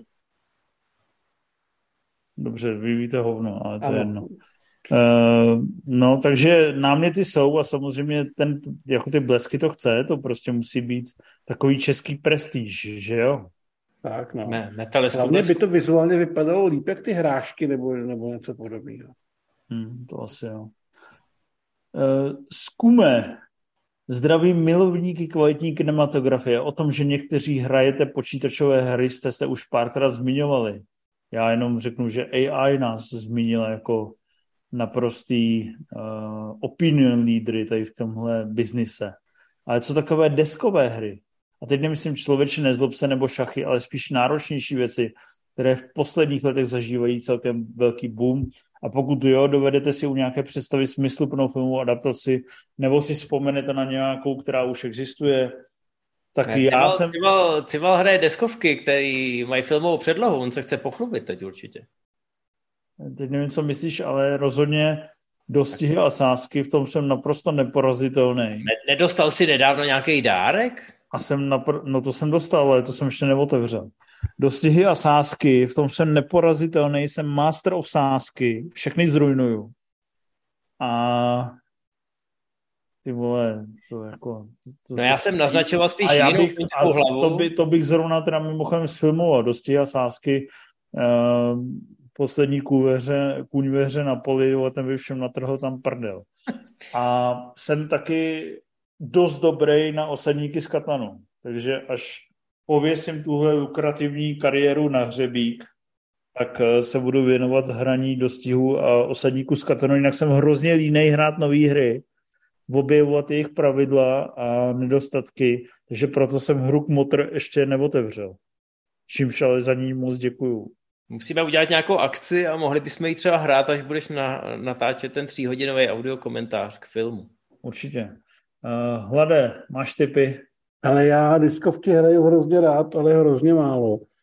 A mám problém v tom, že nemám úplně trpělivost se učit pravidla, ale chtěl bych vidět nějaký dvouhodinový western jako Bank, velkou přestřelku, ve který by všichni po sobě kosili.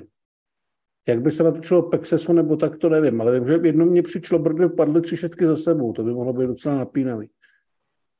Nebo to zní strahujícně. Infe.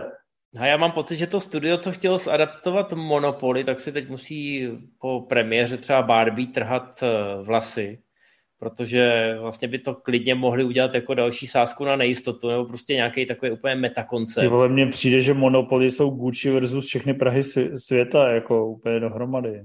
No ale kdyby si z toho udělal trošku srandu a pojel to jako kritiku Wall Streetu, tak to prodáš úplně v pohodě, že? Chce to akorát trošku fantazii. Na tu... Takže za sebe nic neříkáš. No, já mám doma spoustu deskovek, ale teď je bohužel nehraju, prostě se 4letým synkem jsem se vrátil ke Člověče nezlob se. Takže začínám od nuly takzvaně. A když náhodou spí, tak mám na práci jiné věci než deskovky. Ale co si tak vzpomenu, tak mám výbornou deskovku na téma Sherlocka Holmese. Je to oficiální licence a fakt pěkný. Jako, řešíš tam, má to asi 30 případů a je to od takových jednoduchých až po opravdu složitý. Tak to je pěkný, no. Ale není to zralý na adaptaci samozřejmě, protože to jde spíš opačným směrem. Rimzi, co ty? Já deskovky v podstatě nehraju, protože život je příliš krátkej na to, aby člověk si hrál. Ale když už jsem něco hrál... To je velká myšlenka, vole. A když jsem něco hrál v posledních letech, tak to byl Dixit. A to bych chtěl vidět, jak pěkně filmujou někdo, protože to je jako tak bizarní základ na adaptaci, že si kdokoliv může udělat úplně cokoliv a vlastně by mě bavilo se na to podívat, když by to udělali šikovně. To je už sfilmovaný. Podívej se na celou Tarsema Singha. Nebo tohle. Ale Dixit jsem poprvé hrál před týdnem a přesně jak říká Rimzi, ten koncept, že to může být cokoliv, že v tom každý vidí něco jiného, tak to...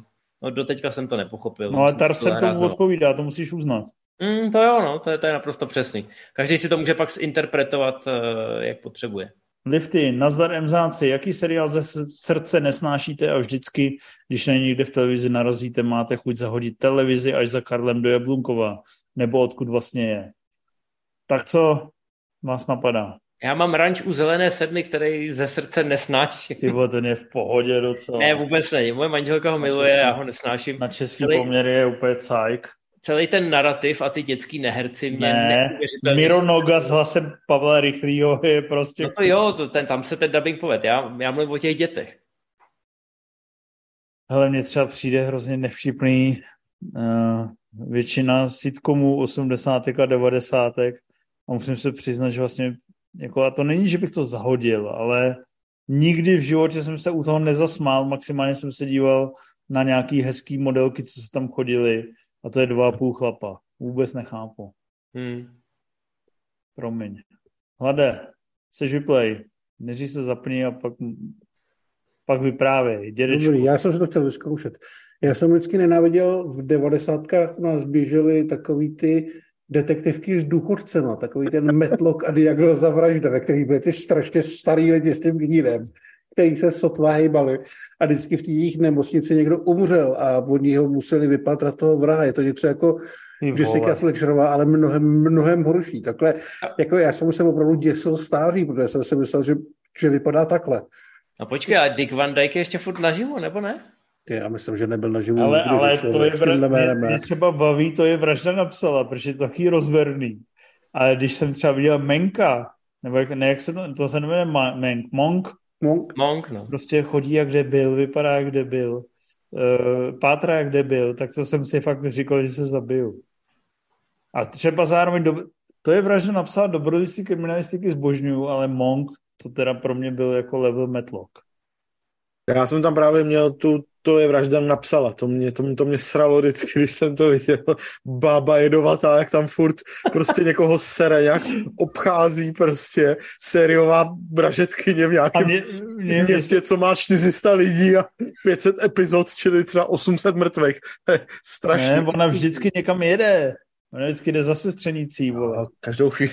Ale mně se líbí, jak ona vždycky přijde za tím vrahem, vole, který tam stojí za šňapečně lidma v kuchyni a řekne mu, a že byste to udělal, vole, přiznejte se, vole. Jako pětkrát za díl se sekne, ale vždycky dostane toho člověka do úzkých, z toho pozná jako, že pohoda. A pak nakonec to všechno odhalí a nikdo ji nezabil, prostě na... Tak by se jí zabil. Strašná chyba, jako. To je něco jako Jiřina Bohdalová, na to se nikdy nikdo neodváží sáhnout. To mohla být dobrá česká verze, nechápu, že to neukradli. Ty jsi řekl něco infé, nebo jsem to z těch zapomenul? Říkal jsem, ranč u Zelený sedmi, kde děti to zopakují. Hrozný děti a ještě je tam ten voice-over toho kluka. Až příliš traumatizující. Patetickýho, tragickýho. Drž hubu, Lojza Ali Neumann. Zdar borci, na Netflix teď přidali Bratrstvo neohrožených a překvapilo mě, jak dobře to pořád vypadá. Co vy máte rádi tuhle minisérii a co její nepřímé pokračování, které taky přibylo, to byl Pacifik, ne? Ten už byl takový vyšumělej. A nebyl, dneska tak je to vrchol televize. Nemělo to tak hezký příběhy, ale vy jste Bratrstvo neohrožených hypovali ve filmech v síti a hypovali jste ho oprávněně, je to opravdu ikona. Ne, není to úplně ekvivalent Zachraňte Vojína Ryana v seriálové podobě, ale je to velice podobná láčka a dneska už to nikdy asi nikdo také dobrý válečný seriál nenatočí, ne? Já bych řekl, že by mohl minimálně letos vlastně, protože letos má mít premiéru Masters of Air, což bude o pilotech bombardérů a je to od té samé party. Hraje tam Austin Butler a mají velké ambice, nebo mají ambice prostě navázat. No ale už u toho Pacifiku bylo vidět, že to prostě nezopakuješ, i když je to relativně brzo. A tak byl to trošku jiný koncept, jo, jako já to celkem se líbí obojí, ale chápu Civala, že prostě, když by si teď, když je to tam pohromadě, když by si pustil Bratrstvo neohrožených a pak hned další den pokračoval tím Pacifikem, tak prostě nějaký posun tam je. Jak říkáš, je to posun i v tom schématu toho vyprávění. Je to prefabrikovanější. Ale jako Bratrstvo je skvělý a obstojí tomu zubu času úplně v pohodě. Navíc tam uvidíte spoustu mladých povědomých tváří, takže přidaná hodnota krásná. A to jste vyříkali v těch filmech sítí, že to je fakt jako hezký, jestli k tomu dostane ta nová generace diváků a to je pravda, ne? No jasně. Proto jsme to říkali. Ale to jste nemohli vědět, že to dostane do top 1 na Netflixu. Nebo jsi to věděl? To jsme asi netušili, ale my jsme prostě byli chytrý už před 3 týdnama, no. Vy jste chytrý jak hovno. Martin. My jsme chytrý předem. Čau, pánové. Teď půjde do kin další díl SO. Ty vole, docela bych vás chtěl vidět, jak jde ten na 10. SO. Kde se dělají psí kusy proto, aby se do hry zase znovu mohl vrátit. No, oni tam budou zabíjet nějaký psy? Tobin byl jako Jigsaw. Vzpomenete si na nějaký jiný filmový série nebo seriály, kde nechají pohřbít hlavní hvězdu, jen aby počase znovu vykopali z hrobu. Můžu říct to jméno já, než to řekne Mati? Mně napadá třeba Jason z pátku 13. Vy určitě taky něco vymyslíte. Dík. Tak jako prostě ty hororové série. Jako já jsem si zapl na ponoukání hlada zhruba v době Kruhu a klubu rváčů. Mi řekl, musí se podívat na Halloween H20. A ty vole, prostě viděl jsem, jak tam usekává hlavu. Bylo to ne, usekla mu hlavu a on najednou vyšel vole, někde a pak se zjevil někde v dalším díle, tak já ti nevím.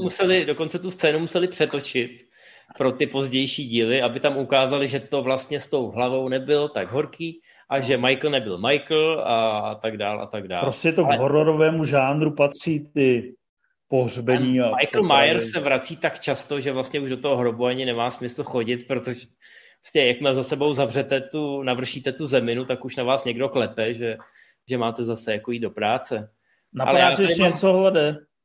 Ne, ale obecně ty slashery, ale ten pátek 13. je asi nejlepší příklad, protože tam vlastně s každou smrtí ten Jason sílí. Vždycky je větší a větší a hnusnější a hnusnější. Michael je víceméně pořád stejný. Já tady mám jedno jméno a právě jsem se bál, že ho řekne Matěj, a to je Xander Cage. Vina Diesela zabili mimo záběr, aby na jeho místo mohl nastoupit Ice Cube v jednom z nejrozkošnějších sequelů, který jsem kdy viděl. Ale samozřejmě nikdo nečekal, že série rychle zvěsily se z mátoří a že Vin Diesel bude velká hvězda ještě další dekádu. Takže nakonec se mu povedlo u studia po miliardových tržbách, rychle zběsile 7, tak se mu povedlo vymodlit další Triple X a vrátil se. Nezabili ho u Bora Bora, ale nakonec nějakým zázrakem přežil a ještě z toho vydojil, mám pocit, dokonce 2 filmy. Nebo jeden film s Dieselem a pak jako to pokračovalo úplně i bez něj. Tak to byl jeden z nejbizarnějších návratů. Počkej, tam už nic není po Dieselovi, ne? Oni já mám tady chystají 4, ale já jsem měl pocit, že Číňani něco vyrábí. No, ale myslím si, že by to nemělo, jako nějaký sequel se údajně chystá, ale normálně s Dieselem a s partou asijských herců, protože v Americe to nikoho nezajímá. A jestli chceš něco přidat z filmografie Belitara, nebo ne? Ty něco přidat z filmografie Hvězdných válek, 9.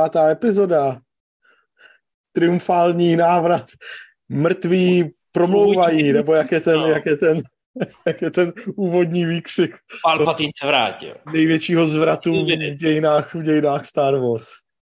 To je podle mě, to je, jako u těch hororů je to samozřejmě velmi, velmi standardní vzorec, ale že něco takového udělají i ve Hvězdných válkách bylo docela extrémní. Ne? A mě ještě napadl Blofeld v Bondovkách, který vždycky pravidelně umřel a pak se vrátil.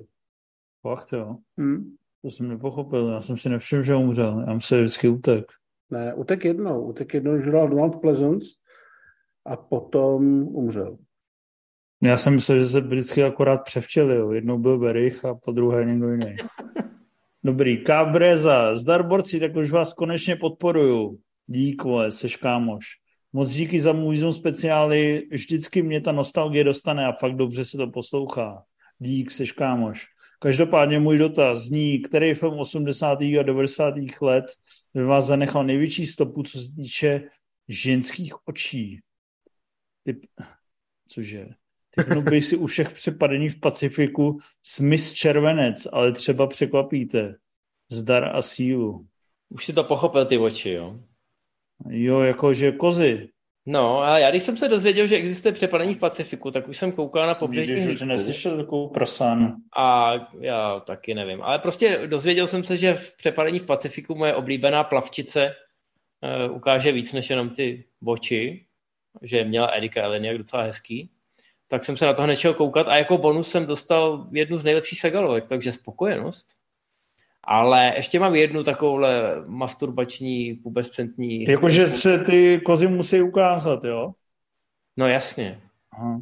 Jako něco, co na tebe vykouklo, třeba ještě dřív... A ne, nemyslí se tím touto Rikou. Geneticky připravený a zanechalo to v tobě stopy. A to pro mě je dvojitý zásah a Alana Shaw, kterou si samozřejmě už nikdo nikdy nepamatuje, ale je to ta blondýna, co tam přebíhá mezi jedním a druhým Van Dammem a má tam prostě takový živočišný, krásný, zpomalený sex na lodi a jo, to na mě zanechalo stopy. Rimzi, řekni a Marko, budu si myslet, že jsi cool. Neřeknu, no tak samozřejmě, kdybych řekl nějakých 8,5 a všechny ty Felínyho tam vysněný princezny, tak to by bylo asi trochu podezřelý, ne? Ale myslím, vzpomněl jsem si na Jamie Lee Curtis, no, když už se tady zmiňovali ten Halloween, takže ona těch pikantních rolí měla víc. V záměně je pěkná. Je úplně nahatá a i ten taneček z Pravdivých lží teda mě v dětství trochu omámil. To jo, ale v záměně je to super, že tam je normální scéna, je to komedie, nečekáš to. A ona se tam najednou začne převlíkat, jako kdyby se nechumelilo. A ty prostě najednou jako malý kluk, co kouká na komedii s Eddie Murphym, tak jako wow. Hlede, máš něco na srdci? Nic mě nenapadá, ale asi je nutný změnit základní instinkt. Jo. A tak tam se ukazovalo něco jiného, ne? Tam se ukazovalo všechno. Tam je všechno. Dobrý, mě jako vlastně, já jsem nikdy na ty horní partie nebyl... Už jsem myslel, že řekne, že jsi slušňák, že jsi nic takového neviděl v dětství. Ne, že jsem nikdy na ně nebyl fixovaný, takže vlastně samozřejmě si vybavím nějakou Kathleen Turner, Kim Basinger, ale vlastně když si vybavím kozy ve filmu, tak mi si vlastně vybavím spíš ty zahalený třeba tý Dennis Richards, no, to mi jako přišlo jako tvrdý.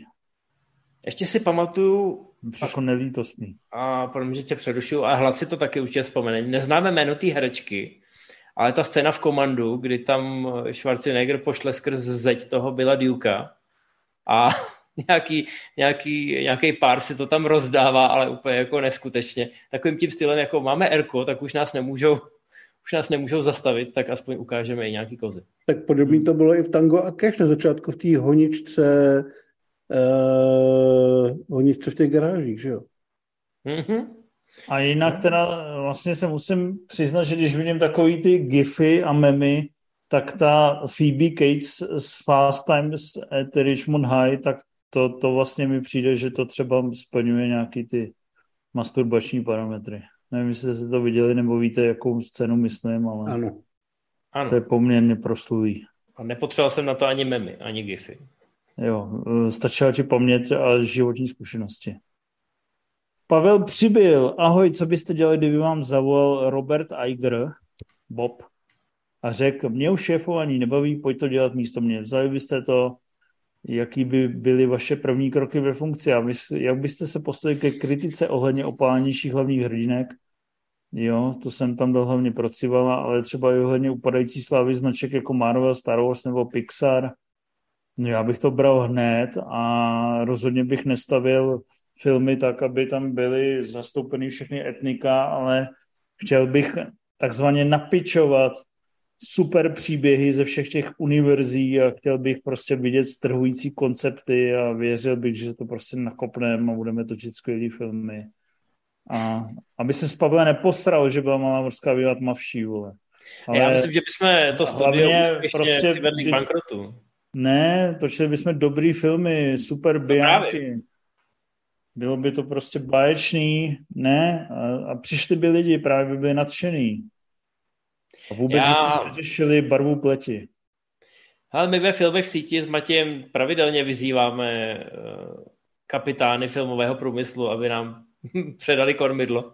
Máme spoustu dobrých nápadů. A taky si myslím, jako říkáš ty, že bychom točili skvělý filmy, ale myslím si, že bychom ten biznis přivedli na buben velmi rychle. Ne, vůbec. Vy byste se toho ujali, chlapci, nebo ne? Já bych to posral. Já bych se obětoval za ty prachy. Já bych do toho šel jenom proto, abych okamžitě zrušil všechny seriály a zakázal všemi natáčet, aby ty filmy, ať by byly třeba sebehorší, tak aby si aspoň zachovali nějakou zbytkovou důstojnost jako nějaký události a něco, jako co vlastně v rámci toho univerza dává smysl. Ale kromě tohohle jednoho rozkazu bych okamžitě rezignoval a přenechal to já myslím, nějakým že kompetentnějším. Já myslím, neomezený budgety pro Tára, Lynče a... Ne, to nemá smysl, kdyby ty peníze akorát zkazily. Já bych do toho nakonec šel a vyloženě bych vydal memorandum, že nesmí točit filmy, který mají více jak 120 minut. Hezký. To by podle mě svět ocenil. Woody Allen by se vrátil k tvorbě kvůli tobě. Petr Hrošík Svoboda, zdar borcí, máte rádi v dnešní době už těžce nekorektní seriály, jako třeba Little Britain, Come Fly With Me nebo Českou sodu, potažmo nějaké další z toho ranku. Co si o nich myslíte z pohledu dnešní doby? Tam ty dva jsem neviděl a jeden z nich jsem ani v životě snad neslyšel a Česká soda si myslím, že kdyby si měl pustit všechny díly během těch x let, co vznikaly, tak by se z toho zastřelil, protože by tam byla spousta vaty a trapností, ale samozřejmě ten 100-minutový sestřih je super. Hlade, máš názor? Asi tak. Já jsem viděl pár dílů Little Britain, přišlo mi to vtipný. Česká soda je samozřejmě klasika, ale neznám nikoho, kdo by si pouštěl celý díly. Každý si jenom pouští ty nejlepší kousky nebo ty, který má rád. A jakože bych zpětně to hodnotil nějak jinak nejdřív, to asi ne. Korektnost. Jo, korektnost. Máš, že doba je přehnaně korektní a že je to jak v 50. letech, jak říká Jirka Strach. Já tady s Jirkou úplně nesouhlasím. Dokonce bych se nebal říct, že řekl hloupost. Jo. Ale myslím si, že některé ty věci zkrátka byly vtipný v té době, protože byly aktuální. Dneska už se tomu třeba tolik nesmějem, protože aktuálně nejsou, ale jako Česká soda je podle mě pořád jako velký kulturní přínos celému světu, který mluví česky. Info. No, já si myslím, že máš pravdu v tom, co jsi řekl, že ta celovečerní verze České sody funguje dodnes. Všem ji doporučuju, pokud vás to minulo. Já si pamatuju, že jsem na tom v kině tenkrát byl několikrát, protože mě to hrozně bavilo. Little Britain mě až tak moc nechytlo, ale když si vezmu tu jinou dobovou britskou tvorbu, ať už to jsou Monty Python a jejich létající cirkus, nebo v podstatě i většina těch Britkomů, tak z dnešního pohledu, tou dnešní přísnou optikou, jsou taky politicky nekorektní, ale to mi teda nikdy nebránilo v tom, abych si pamatoval každou repliku svých oblíbených seriálových značek. To zřek hezky. Little Britain je mimochodem naprosto fantastická věc tím, že je to ale úplná píčovina, která vlastně, když člověk vidí jeden díl, tak to komukoliv soudnýmu musí přijít naprosto trapný a zhovadilý. Ale když těch dílů potom vidíte víc a víc, tak se dostanete do takového štokholmského syndromu, že vlastně všechny ty skeče se tam úplně jedna ku jedný opakujou a vlastně, jak si na to člověk zvykne, tak už je vlastně s tím úplně v pohodě a funguje to. Ale samozřejmě stejně jako v té České sodě a většině těchto primárně nekorektních seriálů je tam většina hlušiny, ale zároveň prostě furt jako vznikají takový seriály, které jsou nekorektní zase jinak, nebo jako který jako prostě stavějí na jako tom, že se snaží nabourat nějaký stereotypy, ale už to dělají trochu jinak, než to dělali v minulosti, no, takže prostě ono to není jako, já bych neříkal, že teďka není možný dosáhnout té úrovně humoru, jaká se dělala v 90. letech, nebo kdy. Myslím si, že se to nějak přirozeně vyvíjí a že když člověk není úplně necitlivý vocas, tak by mohl být dostatečně šikovný tvůrce, aby s tím pracoval. Hezky. Hezky jsi to řekl. Ty jsi prostě hrozně citlivý. Já jsem citlivý velmi. Přecitlivělej. To seš. Pan Prso. Děkujeme. Těpéro, pánové. Představte si situaci, že byste byli dozorci ve vězení a jako mučící nástroj byste museli nebo mohli použít jeden film, který byste pouštěli dotyčnému nebo dotyčné třeba týden v kuse dokola, dokud byste ho nezlomili. Který film byste vybrali? Máte, chlapci, nějaké tipy? Já budu možná spíš jako za proroka, ale vsadil bych se, že v tomto směru bude mít velký úspěch film Petra Vachlera, který se na nás chystá. Tajemství a smysl života. Jako už kdyby mi někdo jako opakovaně pouštěl ten trailer, tak mu řeknu úplně všechno. Já si musím odskočit. Výborně. Dobře. Tak běž, já pak něco řeknu. Já to mutnu, ale budu vás poslouchat. Aha. Ať máš drátový sluchátka, když si odskočíš, tak nic neuslyšíš. Výborně. No, ale já si teda myslím, že se okouká úplně cokoliv, když to budeš do někoho hustit 2 měsíce v kuse. I ten kmotr, jo. Ale protože jsem to vzal zodpovědně a protože chci, aby ty lidi trpěli, tak si myslím, že třeba Pánská jízda nebo Vy nám taky, šéfe, by to mohlo zvládnout. Protože Martin Kotík, to je hrozný démon a jeho filmy, to je horší než skřipec. Jo, ale Rimzi na to expert. No ne, tak samozřejmě všechny ty, jak se moří revizoři a tak. Jako důležitý je, aby to podle mě nebylo dlouhý, aby se to během toho týdne ta smyčka projela jako hodněkrát. Pak se intenzivnělo. Jako pak se to utrpení zvyšuje, že pokud máš relativně špatný film, ale který trvá 2,5 hodiny, no tak prostě to je nakonec menší utrpení, než když má o hodinu míň a ty prostě seš těm špatným vtipům vystavený pořád dokola. Tak no ale ty máš nakoukáno, mě by zajímalo, jestli tam je nějaký film, ve kterým je nějaký, jak se říkal u toho Cimrmana, jestli je tam nějaký šrapnel. Protože když je to blbý celou dobu, tak proti tomu otupíš, že jo? Mě jde o to, jestli je nějaký film, ve kterým otupíš, je nějaký, ale nějaká jako hodně velká. Jako třeba mě napadl takový normalizační hroch, který je takový jakoby nepříjemný, protože ti trapně za všechny lidi, kteří se na tom museli jakkoliv podílet. A nejenom jako za ty herce a za ty filmaře, ale i za ty postavy, že prostě je to trapný, vlastně fyzicky nepříjemný hned na několika úrovních, což ani většina těch standardně špatných nebo hloupých romantických komedií z posledních 2 dekád až tak nemá. Takže to by mohlo být něco, co by někoho zlomilo ještě dřív než po týdnu. Mě ještě napadly takový ty 90-kový komedie o restitucích. Takový to... ještě větší blbec, než jsme doufali. Ještě horší jsme doslova donutili. Motýlek v srdci Evropy. Já myslím, že Playgirls by taky zafungovaly. Ale jo, no, jako v těch 90-kách jsem, když ty Češi ještě zkoušeli, nebo sami sebe přesvědčili ty filmaři, že umějí to, co Hollywood, a potom bolestně jsme my museli zjišťovat, že neumějí, tak tam se těch klenotů dá najít docela dost. No a mně to přijde furt jako příliš zábavný a veselý, že tím je vlastně nikoho neumučíš, že mně přijde nejhorší takový ty jako fakt nudný normalizační filmy, ještě takový ty polotelevizní provenience.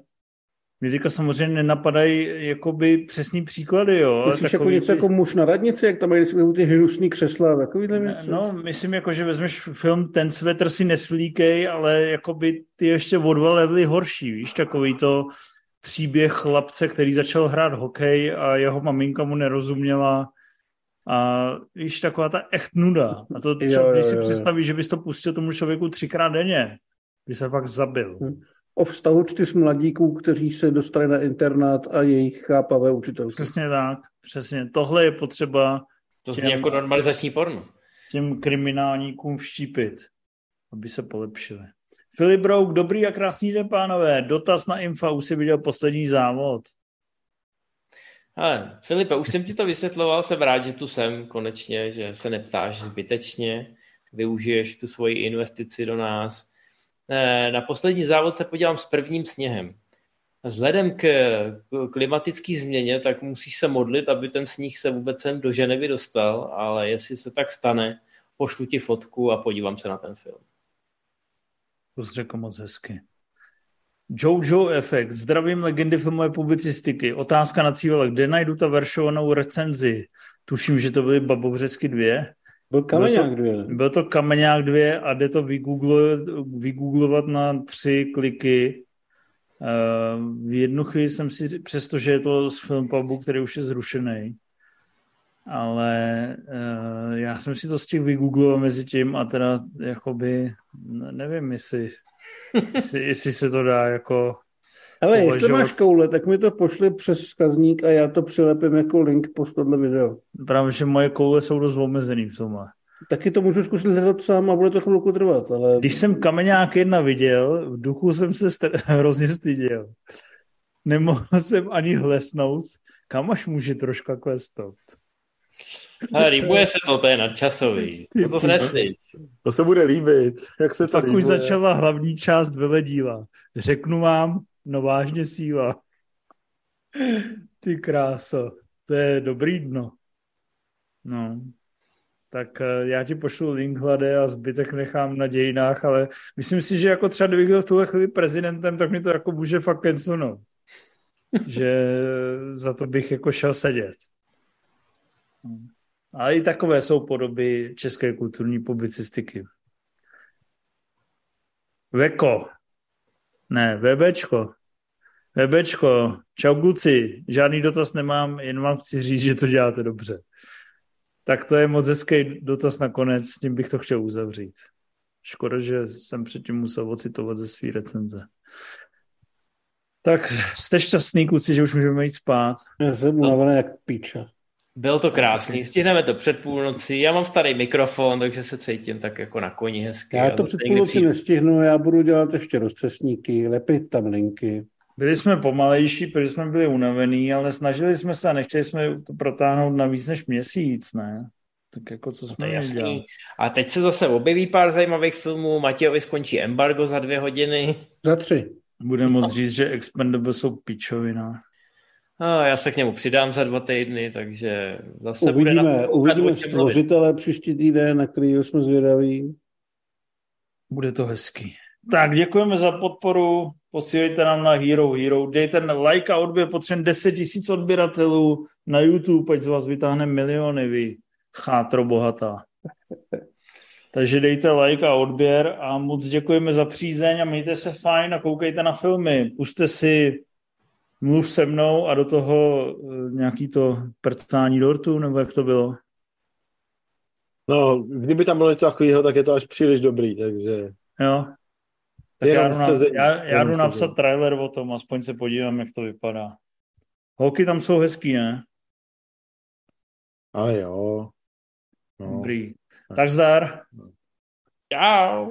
Čau.